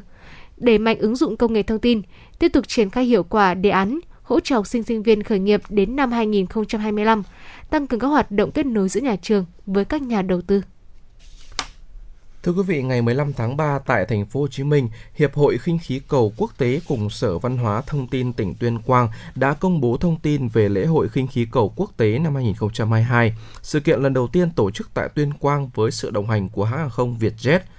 Lễ hội khinh khí cầu sẽ diễn ra từ ngày 30 tháng 3 đến ngày 3 tháng 4 tại năm 2022 tại Tuyên Quang, quy tụ 20 khinh khí cầu từ khắp các quốc gia trên thế giới khinh khí cầu Vietjet sẽ đại diện cho màu cờ sắc áo Việt Nam tại lễ hội lần này. Hành khách có vé máy bay Vietjet sẽ được ưu đãi miễn phí trải nghiệm bay treo khinh khí cầu tại quảng trường Nguyễn Tất Thành, thành phố Tuyên Quang. Bên cạnh đó, tham gia lễ hội, du khách sẽ có cơ hội trải nghiệm nhiều hoạt động chào mừng năm du lịch Tuyên Quang, lễ kỷ niệm 75 năm ngày Bắc Hồ trở lại Tuyên Quang lãnh đạo kháng chiến thành công, giao lưu với đoàn phi công đến từ các quốc gia tại lễ hội khinh khí cầu quốc tế. Các chuyến bay xanh an toàn của Vietjet sẵn sàng chào đón hành khách trở lại với bầu trời khắp trong và ngoài nước với rất nhiều những sản phẩm, dịch vụ mới, đội tàu bay hiện đại, tiếp viên trẻ trung xinh đẹp, các chương trình nghệ thuật đặc sắc.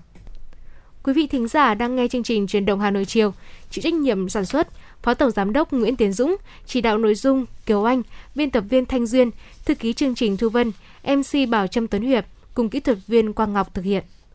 Còn bây giờ, Bảo Trâm xin mời quý vị các bạn cùng thưởng thức một giai điệu âm nhạc nhẹ nhàng, ca khúc xe đạp qua giọng ca của nữ ca sĩ Thùy Chi. dường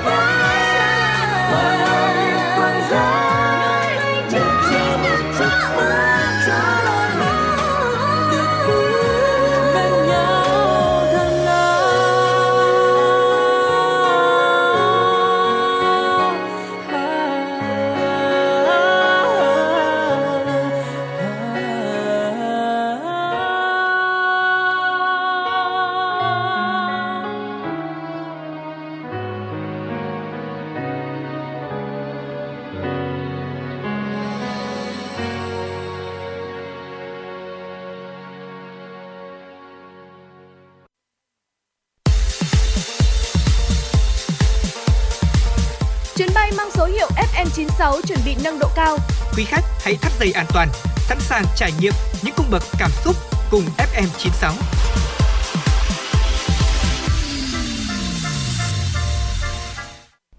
Thưa quý vị và các bạn, với hơn 1.000 năm văn hiến, Hà Nội được đánh giá có thế mạnh trong phát triển các ngành công nghiệp văn hóa và một trong những trụ cột của thành phố sáng tạo và mũi nhọn cho sự phát triển công nghiệp văn hóa trên địa bàn thủ đô, đó chính là các không gian sáng tạo.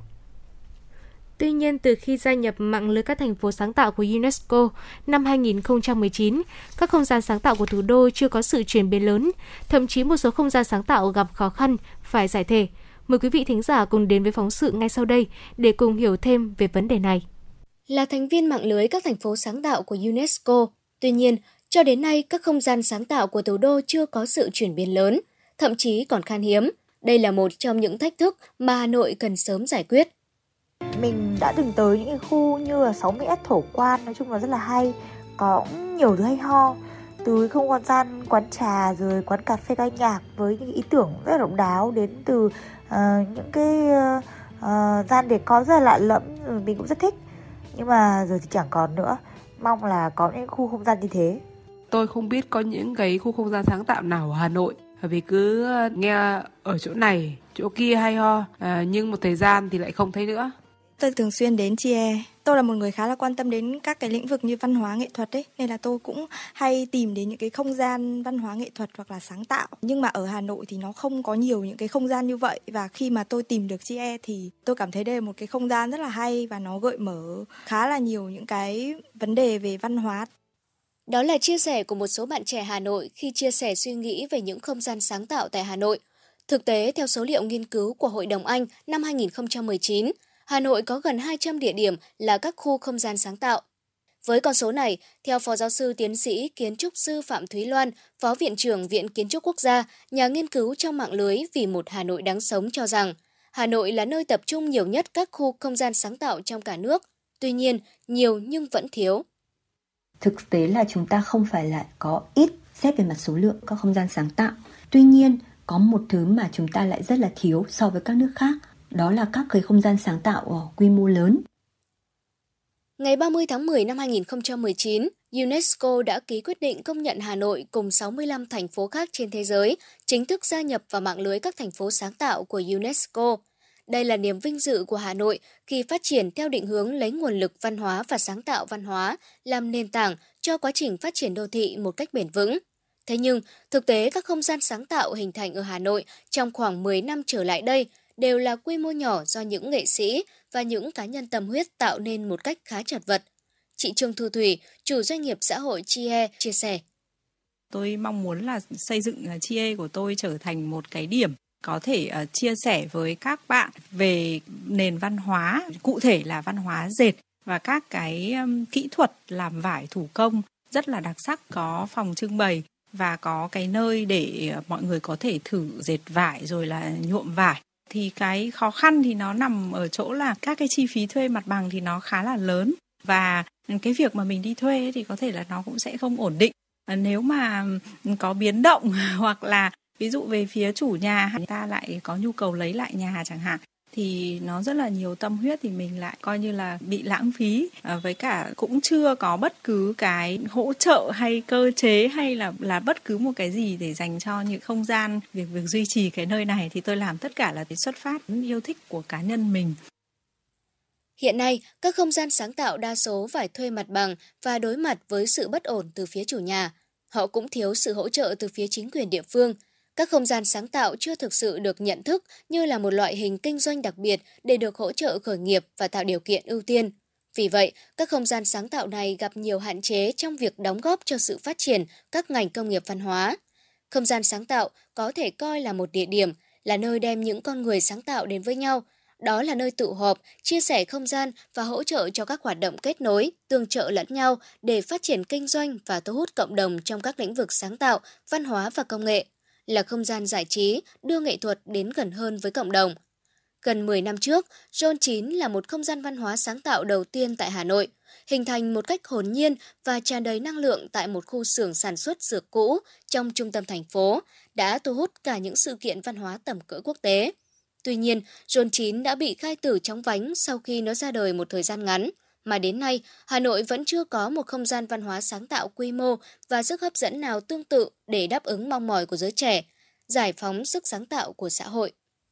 Khi tôi đến cái khu zone 9 ấy thì tôi ấn tượng là cái không gian ở đấy nó rất là thân thiện và ấm cúng và trong đấy thì có đầy đủ những cái um, nhu cầu mà mình mong muốn. Ví dụ như là có cà phê, có ăn uống, cả thời trang và đặc biệt là khi tôi đến đấy là tôi đã chụp bộ ảnh cưới của mình. Vào đấy vừa có không gian để sáng tạo tôi rất mong muốn là có những cái khu như thế. Tôi rất là mong là Hà Nội sẽ có thêm nhiều những cái không gian nữa. Và đặc biệt là tôi cũng mong muốn là nó sẽ có những cái không gian mà nó chuyên biệt một chút ấy. Những cái không gian sáng tạo Hà Nội nó sẽ đi hẳn về một số cái chuyên môn chuyên ngành ấy, thì nó sẽ rất là phù hợp với các bạn trẻ mà các bạn ấy đặc biệt yêu thích. Theo các chuyên gia, không gian sáng tạo, đặc biệt là các không gian sáng tạo nghệ thuật, là một hướng giải quyết để xử lý hài hòa mối quan hệ giữa bảo tồn và phát triển. Ở Việt Nam nói chung và Hà Nội nói riêng, hầu hết các không gian sáng tạo là của tư nhân. Do đây là mô hình kinh doanh mới nên hầu hết các không gian này đều chưa được hưởng các ưu đãi của hệ thống chính sách, pháp luật hiện hành. Gần như tất cả được vận hành theo cơ chế của một doanh nghiệp, cho dù các không gian sáng tạo hình thành trên cơ sở hướng tới cộng đồng, kinh doanh mang tính chất mạo hiểm cao. Chị Trương Thu Thủy mong muốn tôi cũng mong muốn là có một cái sự ờ, hỗ trợ về mặt ờ, chính quyền đứng lên khởi xướng hay vận động ờ, cơ quan doanh nghiệp hoặc là có những cái quỹ về mặt ờ, mặt bằng này thì sẽ hỗ trợ cho nhiều những cái bạn trẻ hay là những người có tâm huyết thì thì tụ họp có những cái kênh ờ, kết nối để mọi người dễ dàng tìm thấy nhau hơn. Ví dụ như là tôi rất vui khi nghe có cái gọi là mạng lưới không gian sáng tạo Hà Nội rồi là vì một Hà Nội đáng sống rồi rất là nhiều những cái chương trình thì tôi cảm thấy nó cũng rất rất là vui và mong là những cái chương trình như thế sẽ được uh, triển khai mạnh mẽ hơn từ những công trình nghiên cứu của mình, Phó giáo sư tiến sĩ kiến trúc sư Phạm Thúy Loan cho rằng, không gian sáng tạo có nhiều giá trị đối với sự phát triển của đô thị. Tuy nhiên, việc phát triển các không gian sáng tạo ở Hà Nội gặp rất nhiều khó khăn. Hiện nay thì Hà Nội có một cái cơ hội rất là lớn khi chúng ta chuyển đổi một số các cái nhà máy công nghiệp cũ trong nội thành hiện không còn phù hợp nữa. Có rất nhiều tiềm năng để trở thành các cái hạ tầng cho cái ngành công nghiệp văn hóa, cho các không gian sáng tạo thì đây là một cái điểm khuyến nghị chính sách Thứ hai, đó là các cái hỗ trợ về mặt thủ tục và tài chính. Các hoạt động sáng tạo của các nghệ sĩ hay là các sinh viên khởi nghiệp, chúng ta nên xây dựng các cái quỹ hỗ trợ sáng tạo từ rất là nhiều nguồn khác nhau. Một cái yếu tố thứ ba mà tôi cũng thấy là Hà Nội có thể cần phải giáo diết học tập các nước khác, đó là quan điểm cởi mở đối với các vấn đề sáng tạo. Với hơn 1.000 năm văn hiến, Hà Nội được đánh giá có thế mạnh trong phát triển các ngành công nghiệp văn hóa. Và một trong những mũi nhọn cho sự phát triển công nghiệp văn hóa trên địa bàn thủ đô chính là các không gian sáng tạo. Trong thời gian tới, để các không gian sáng tạo có vị trí tốt hơn trong xã hội, ngoài những nỗ lực của cộng đồng, những người hoạt động sáng tạo trong tổ chức xây dựng, vận hành các không gian sáng tạo thì cần sự quan tâm, tạo sự chuyển biến về nhận thức, nhất là nhận thức của những người làm chính sách để có chính sách phù hợp, đối với các không gian sáng tạo. Còn bây giờ sẽ là thời gian dành cho âm nhạc. Xin mời quý vị thính giả cùng đón nghe ca khúc Gác lại Âu Lo.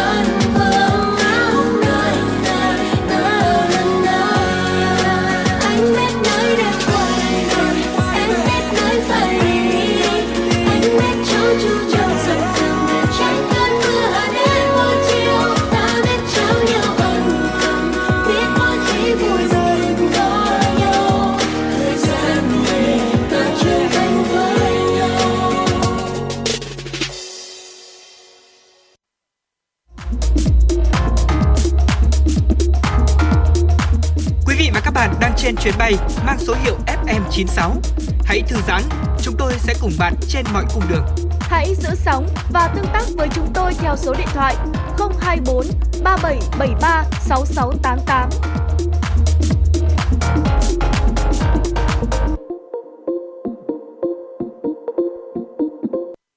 Truyền động Hà Nội xin được tiếp tục với những tin tức ngay sau đây. Thưa quý vị, Ủy ban nhân dân thành phố Hà Nội vừa ban hành quyết định về việc thành lập tổ công tác của thành phố để nghiên cứu hoàn thiện các quy định về cải tạo, xây dựng lại nhà trung cư. Cụ thể, tổ công tác sẽ có 25 thành viên do Giám đốc Sở Xây dựng Hà Nội là tổ trưởng. Tổ công tác có nhiệm vụ nghiên cứu, hoàn thiện các quy định về tiêu chí để lựa chọn chủ đầu tư, cơ chế chính sách cụ thể thuộc thẩm quyền của thành phố về cải tạo, xây dựng nhà trung cư theo quy định của Nghị định số 69-2021 của Chính phủ về cải tạo trung cư cũ và các quy định khác có liên quan. Theo kế hoạch cải tạo, xây dựng lại trung cư cũ trên địa bàn đợt 1, Hà Nội sẽ cải tạo xây dựng lại 6 khu trung cư, dự án nhà trung cư có nhà nguy hiểm cấp D. Sau gần 20 năm, Hà Nội mới chỉ có 1% trung cư cũ được cải tạo sửa chữa trên tổng số hơn 1.500 căn trung cư cũ của thành phố.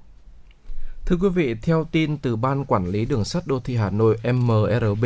Ủy ban dân thành phố Hà Nội đang lấy ý kiến 3 phương án thiết kế nhà ga ngầm C9 của tuyến đường sắt đô thị Nam Thăng Long Trần Hưng Đạo. Theo đó, phương án 1, ga C9 được đưa ra ngoài vùng bảo vệ 2 của di tích Hồ Hoàn Kiếm, nằm dưới đường Đinh Tiên Hoàng, phía trước trụ sở công ty điện lực Hà Nội và trụ sở Ủy ban dân thành phố. Ga được thiết kế 4 tầng với chiều sâu 31 mét. Với phương án này, ước tính tổng chi phí xây dựng đoạn hầm ngầm từ ga C8 đến ga C10 là hơn 4.310 tỷ đồng, cao hơn phương án 2 là 440 tỷ đồng. Phương án 2 giữ nguyên như ban đầu, nằm dưới vườn hoa bờ hồ Hoàn Kiếm, một cửa lên xuống nằm trong vùng bảo vệ 2 của khu di tích Hồ Hoàn Kiếm bị phản đối do vi phạm luật di sản. Với phương án này, ga có chiều sâu 20 m, làm thành 3 tầng. Dự kiến tổng chi phí xây dựng đoạn từ ga C8 đến ga C10 là 3.870 tỷ đồng. Phương án 3 loại bỏ ga ngầm C9 hoặc lùi thời điểm xây dựng sau khi tuyến đường sắt đô thị Nam Thăng Long Trần Hưng Đạo đi vào vận hành. Với phương án này, các đoàn tàu chạy từ ga C8 thẳng đến ga C10 giúp thời gian vận hành giảm 1 phút. Tuy vậy, theo MRB, do khoảng cách từ ga C8 đến ga C10 là 2,65 km nên vẫn cần công trình sơ tán hành khách và hệ thống thông gió do khoảng cách giữa hai ga. Vì vậy, đơn vị thiết kế đề xuất xây một lối thoát hiểm để phòng cháy nổ và một số cửa ra vào đường hầm phục vụ sửa chữa, duy tu tuyến. Kinh phí đầu tư theo phương án này còn hơn 3.320 tỷ đồng, thấp nhất trong 3 phương án, song dự án sẽ không thu hút được nhiều khách như mục tiêu ban đầu. Với 3 phương án trên, Ban Quản lý Đường sắt Đô thị Hà Nội đề xuất cân nhắc lựa chọn phương án 2 ban đầu và phương án 3 là loại bỏ ga C9 nhằm tránh các thủ tục bổ sung phức tạp và điều chỉnh chủ trương đầu tư dự án. Trung tâm Chỉ huy Giao thông và Điều khiển đèn tín hiệu giao thông, Phòng Cảnh sát Giao thông Công an thành phố Hà Nội cho biết,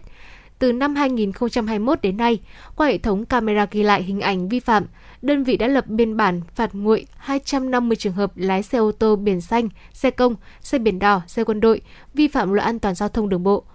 Thiếu tá Lý Thị Thu Trang, Phòng Cảnh sát Giao thông thông tin, trong năm 2021, trung tâm đã lập biên bản đối với 143 ô tô biển đỏ, 103 ô tô biển xanh với các hành vi vi phạm như đi sai làn đường, không chấp hành hiệu lệnh của đèn tín hiệu chỉ huy giao thông. Chỉ tính một tháng gần đây, đã có 6 phương tiện biển đỏ, một phương tiện biển xanh vi phạm. Đơn vị đã gửi thông báo vi phạm với các đơn vị, yêu cầu người điều khiển phương tiện vi phạm lên xử lý. Hiện tại, Phòng Cảnh sát Giao thông đang đẩy mạnh việc nộp phạt qua Cổng Dịch vụ Công Quốc gia. Từ ngày 1 tháng 3 năm 2022 đến nay, có 157 trường hợp người điều khiển phương tiện bị phạt nguội, nộp phạt qua dịch vụ công và nhận lại giấy tờ. Thưa quý vị, Cục Cảnh sát Giao thông Bộ Công an cho biết kết quả 15 ngày ra quân tuần tra kiểm soát xử lý vi phạm theo chuyên đề người điều khiển xe trên đường mà trong cơ thể có chất ma túy vi phạm nồng độ cồn từ ngày 1 tháng 3 đến hết ngày 15 tháng 3, toàn quốc đã xử lý 6.687 trường hợp vi phạm liên quan đến lỗi này. Cụ thể, Cảnh sát Giao thông toàn quốc đã xử lý 6.623 vi phạm nồng độ cồn, trong đó có 64 trường hợp dương tính với ma túy. Qua đó phạt tiền hơn 32,5 tỷ đồng, tước giấy phép lái xe đối với 4.257 trường hợp, tạm giữ 6.687 phương tiện. Riêng các đơn vị tuần tra trên các tuyến cao tốc của Cục Cảnh sát Giao thông đã xử lý 22 trường hợp dương tính với ma túy. Sở Giao thông Vận tải Hà Nội đã chấp thuận đề xuất của Trung tâm Quản lý Giao thông Công cộng thành phố Hà Nội về phương án vận hành đối với các tuyến buýt trợ giá trong thời gian diễn biến phức tạp của dịch COVID-19 trên địa bàn thành phố. Theo đó, Sở Giao thông Vận tải thành phố Hà Nội chấp thuận đề xuất giảm 15% tần suất vận hành của các tuyến buýt trợ giá trên địa bàn thành phố kể từ ngày 16 tháng 3 năm 2022. Thưa quý vị và các bạn, do ảnh hưởng của dịch COVID-19, từ các sân khấu tại thủ đô trong hơn 2 năm trở lại đây đều trong trạng thái hoạt động cầm chừng, có nơi phải đóng cửa nhằm đảm bảo an toàn. Khi tình hình dịch bệnh được kiểm soát, với hy vọng sáng đèn, nhiều sân khấu thành phố đã từng bước khôi phục hoạt động biểu diễn, các nghệ sĩ diễn viên miệt mài tập luyện, nhanh chóng trở lại với nhiều vở diễn mới, đem đến cho công chúng những sản phẩm văn hóa, giải trí hữu ích. Và đây sẽ là nội dung được chúng tôi sẽ đề cập đến trong phóng sự ngay sau đây. Mặc dù Ủy ban dân thành phố Hà Nội đã có quyết định cho phép mở cửa các dạp chiếu phim, địa điểm biểu diễn văn hóa nghệ thuật từ ngày 10 tháng 2, nhưng chưa có nhiều nhà hát mở cửa đón khán giả vì tình hình dịch bệnh vẫn diễn biến phức tạp. Bằng nhiều cách khác nhau, mỗi nhà hát đều cố gắng bằng nhiều cách để sân khấu sớm sáng đèn đón khán giả trong nước và du khách quốc tế khi du lịch chính thức mở cửa ngày 15 tháng 3. Ngay từ trong Tết, giạp Siếc Trung ương đã mở cửa trở lại với nhiều xuất diễn cho vở Thượng Thiên Thánh Mẫu, kịch bản Lê Thế Song, Xuân Sồng, đạo diễn là nghệ sĩ nhân dân Triệu Trung Kiên, nghệ sĩ nhân dân Tống Toàn Thắng. Sự kết hợp của hai loại hình nghệ thuật cải lương và siếc pha chút tân nhạc và diễn sướng hầu đồng, với sự tham gia của gần 100 nghệ sĩ của hai đơn vị nghệ thuật và một thanh đồng nghệ nhân ưu tú. Tác phẩm nhận được nhiều lời khen ngợi ngay khi ra mắt – Mặc dù đã lên kế hoạch biểu diễn dài ngày và đi lưu diễn tại các tỉnh thành phố, thế nhưng mọi kế hoạch biểu diễn đều gặp trở ngại do có quá nhiều nghệ sĩ mắc COVID-19. Nghệ sĩ nhân dân Tống Toàn Thắng, Phó Giám đốc Liên đoàn siếc Việt Nam cho biết. Kế hoạch của mình triển khai cũng lắm theo khi mà chủ trương nhà nước đã mở cửa vào 15 tháng 3 này để ờ, đón khách du lịch ấy. Các chương trình của mình đã chuẩn bị rất nhiều nhưng mà hiện nay nó có hiện trạng thực tế là cũng rất là căng. Mình không lo về khán giả mà ngay chính các diễn viên nghệ sĩ của liên đoàn cũng đang bị ảnh hưởng rất nhiều có lịch định diễn vào ngày mùng 7, mùng 8 tháng 3 cũng phải hủy bởi vì cái lượng diễn viên nó dính ép không nhiều quá còn tại nhà hát tuổi trẻ, sau đêm diễn thành công Trại Hoa Vàng, nhà hát dựng lại vở Ông không phải là bố tôi của tác giả Lưu Quang Vũ, vở Ngược chiều gió dành cho khán giả lớn tuổi. Với khán giả trẻ, có thể lựa chọn chương trình ca nhạc thanh xuân, hài kịch Cái ao làng còn khán giả nhỏ tuổi có thể đến xem vở Bảy chim thiên Nga, cuộc chiến virus. Theo Phó Giám đốc Nhà hát Tuổi Trẻ Nguyễn Sĩ Tiến, với nỗ lực của các anh chị em nghệ sĩ cũng như lãnh đạo nhà hát, rất nhiều chương trình sẽ được ra mắt trong tháng 3 này. Thì chúng tôi sẽ có cái chương trình nhạc kịch sóng ra mắt tại nhà lớn vào ngày 18 và ngày 19 tháng 3. Ngày 26 tháng 3 nhân dịp kỷ niệm cái ngày thành lập đoàn cái Cộng sản Hồ Chí Minh ấy, thì nhà tuổi trẻ lại tiếp tục ra mắt khán giả cái vở trại hoa vàng là cái vở tham dự liên hoan ờ, sân khấu ca nhạc ở tại Hải Phòng năm 2021 và được giải vàng. Cái số lượng ghế bán là chúng tôi cũng không cho khán giả là ngồi cạnh nhau. Các nhóm gia đình là ví dụ như cách hai ghế để cho các khán giả không bị ngồi quá sát nhau. Dù đối mặt với muôn vàn khó khăn, các nhà hát, sân khấu thủ đô vẫn luôn nỗ lực ra mắt nhiều vở diễn mới, phục vụ khán giả sau hơn 2 năm hoạt động cầm chừng vì dịch bệnh. Cụ thể, từ ngày 21 tháng 2, sân khấu Lệ Ngọc đã biểu diễn chương trình nghệ thuật mang tên Kịch Xuân Hành trình lưu giữ hồn Việt xưa với 3 vở và 6 đêm diễn liên tục tại Nhà hát lớn Hà Nội. Từ đầu tháng 3, sân khấu Lệ Ngọc tiếp tục cho ra mắt vở mới Vang bóng một thời. Nhà hát kịch Việt Nam chọn vở hài kịch Nghêu sò ốc hến phiên bản mới do nghệ sĩ ưu tú Hoàng Lâm Tùng đạo diễn vào năm tối từ mùng 4 đến mùng 8 tháng 3. Vở có sự tham gia của cả Ngọc Hoàng Quốc Khánh và Nam Tào Xuân Bắc diễn. Nhà hát kịch Việt Nam từng mang vở này đi lưu diễn châu Âu năm 2019. Còn nhà hát kịch Hà Nội chuẩn bị 3 chương trình đặc sắc để đón khán giả từ cuối tháng 2. Đó là vở Làng Song Sinh, tác giả Xuân Đức, đạo diễn Trung Hiếu, vở Kiều, Một kiếp đoạn trường, nghệ sĩ nhân dân Tuấn Hải đạo diễn và một loạt chương trình hài kịch. Sau 2 năm ảnh hưởng nghiêm trọng bởi dịch bệnh, khó có thể kể hết được sự hào hứng và vui sướng của khán giả thủ đô khi được xem các vở diễn trực tiếp thay vì trực tuyến. Vở kịch này rất là ý nghĩa mà rất xúc động. Đã lâu lắm rồi, hôm nay tôi mới được xem vở kịch trực tiếp. Xem rất hay. Lâu lắm rồi mới được xem một cái vở kịch hay như vậy. Nên là để mà có những cái cảm giác trực tiếp này thực, thực sự là rất là, là quý. Những ngày đầu mở cửa trở lại, dù các vở diễn chưa bán được nhiều vé, lịch biểu diễn cũng phải lùi lại theo diễn biến dịch bệnh và tình hình sức khỏe của các nghệ sĩ diễn viên. Thế nhưng, tất cả đều rất nỗ lực để kịp thời ra mắt những vở diễn mới bởi cơ hội được biểu diễn trở lại trực tiếp trên sân khấu và gặp lại khán giả yêu mến nghệ thuật là niềm vui rất lớn với họ. Quý vị và các bạn thân mến, tới đây thời lượng dành cho chuyển động Hà Nội buổi chiều ngày hôm nay cũng đã hết và chúng tôi sẽ cùng gặp lại nhau vào khung giờ hàng ngày trên tần số FM 96 MHz của Đài Thanh và Truyền Hà Nội. Quý vị và các bạn cũng hãy gọi điện đến số điện thoại 024 3773 6688 của chương trình để chia sẻ ờ, những vấn đề quý vị và các bạn quan tâm hoặc đóng góp cho chương trình ngày một hấp dẫn hơn. À, và còn bây giờ thay cho lời chào kết của chương trình, xin mời quý vị thính giả sẽ cùng đến với ca khúc Người em tìm kiếm. Những lá thư anh gửi em đều đọc không sót câu nào. Nỗi nhớ anh đang làm em mong mình hẹn hò nữa đi. Đến đón em chiều nay đi, dẫu khác nhau đôi điều. Em này lúc anh sẽ lãng mạn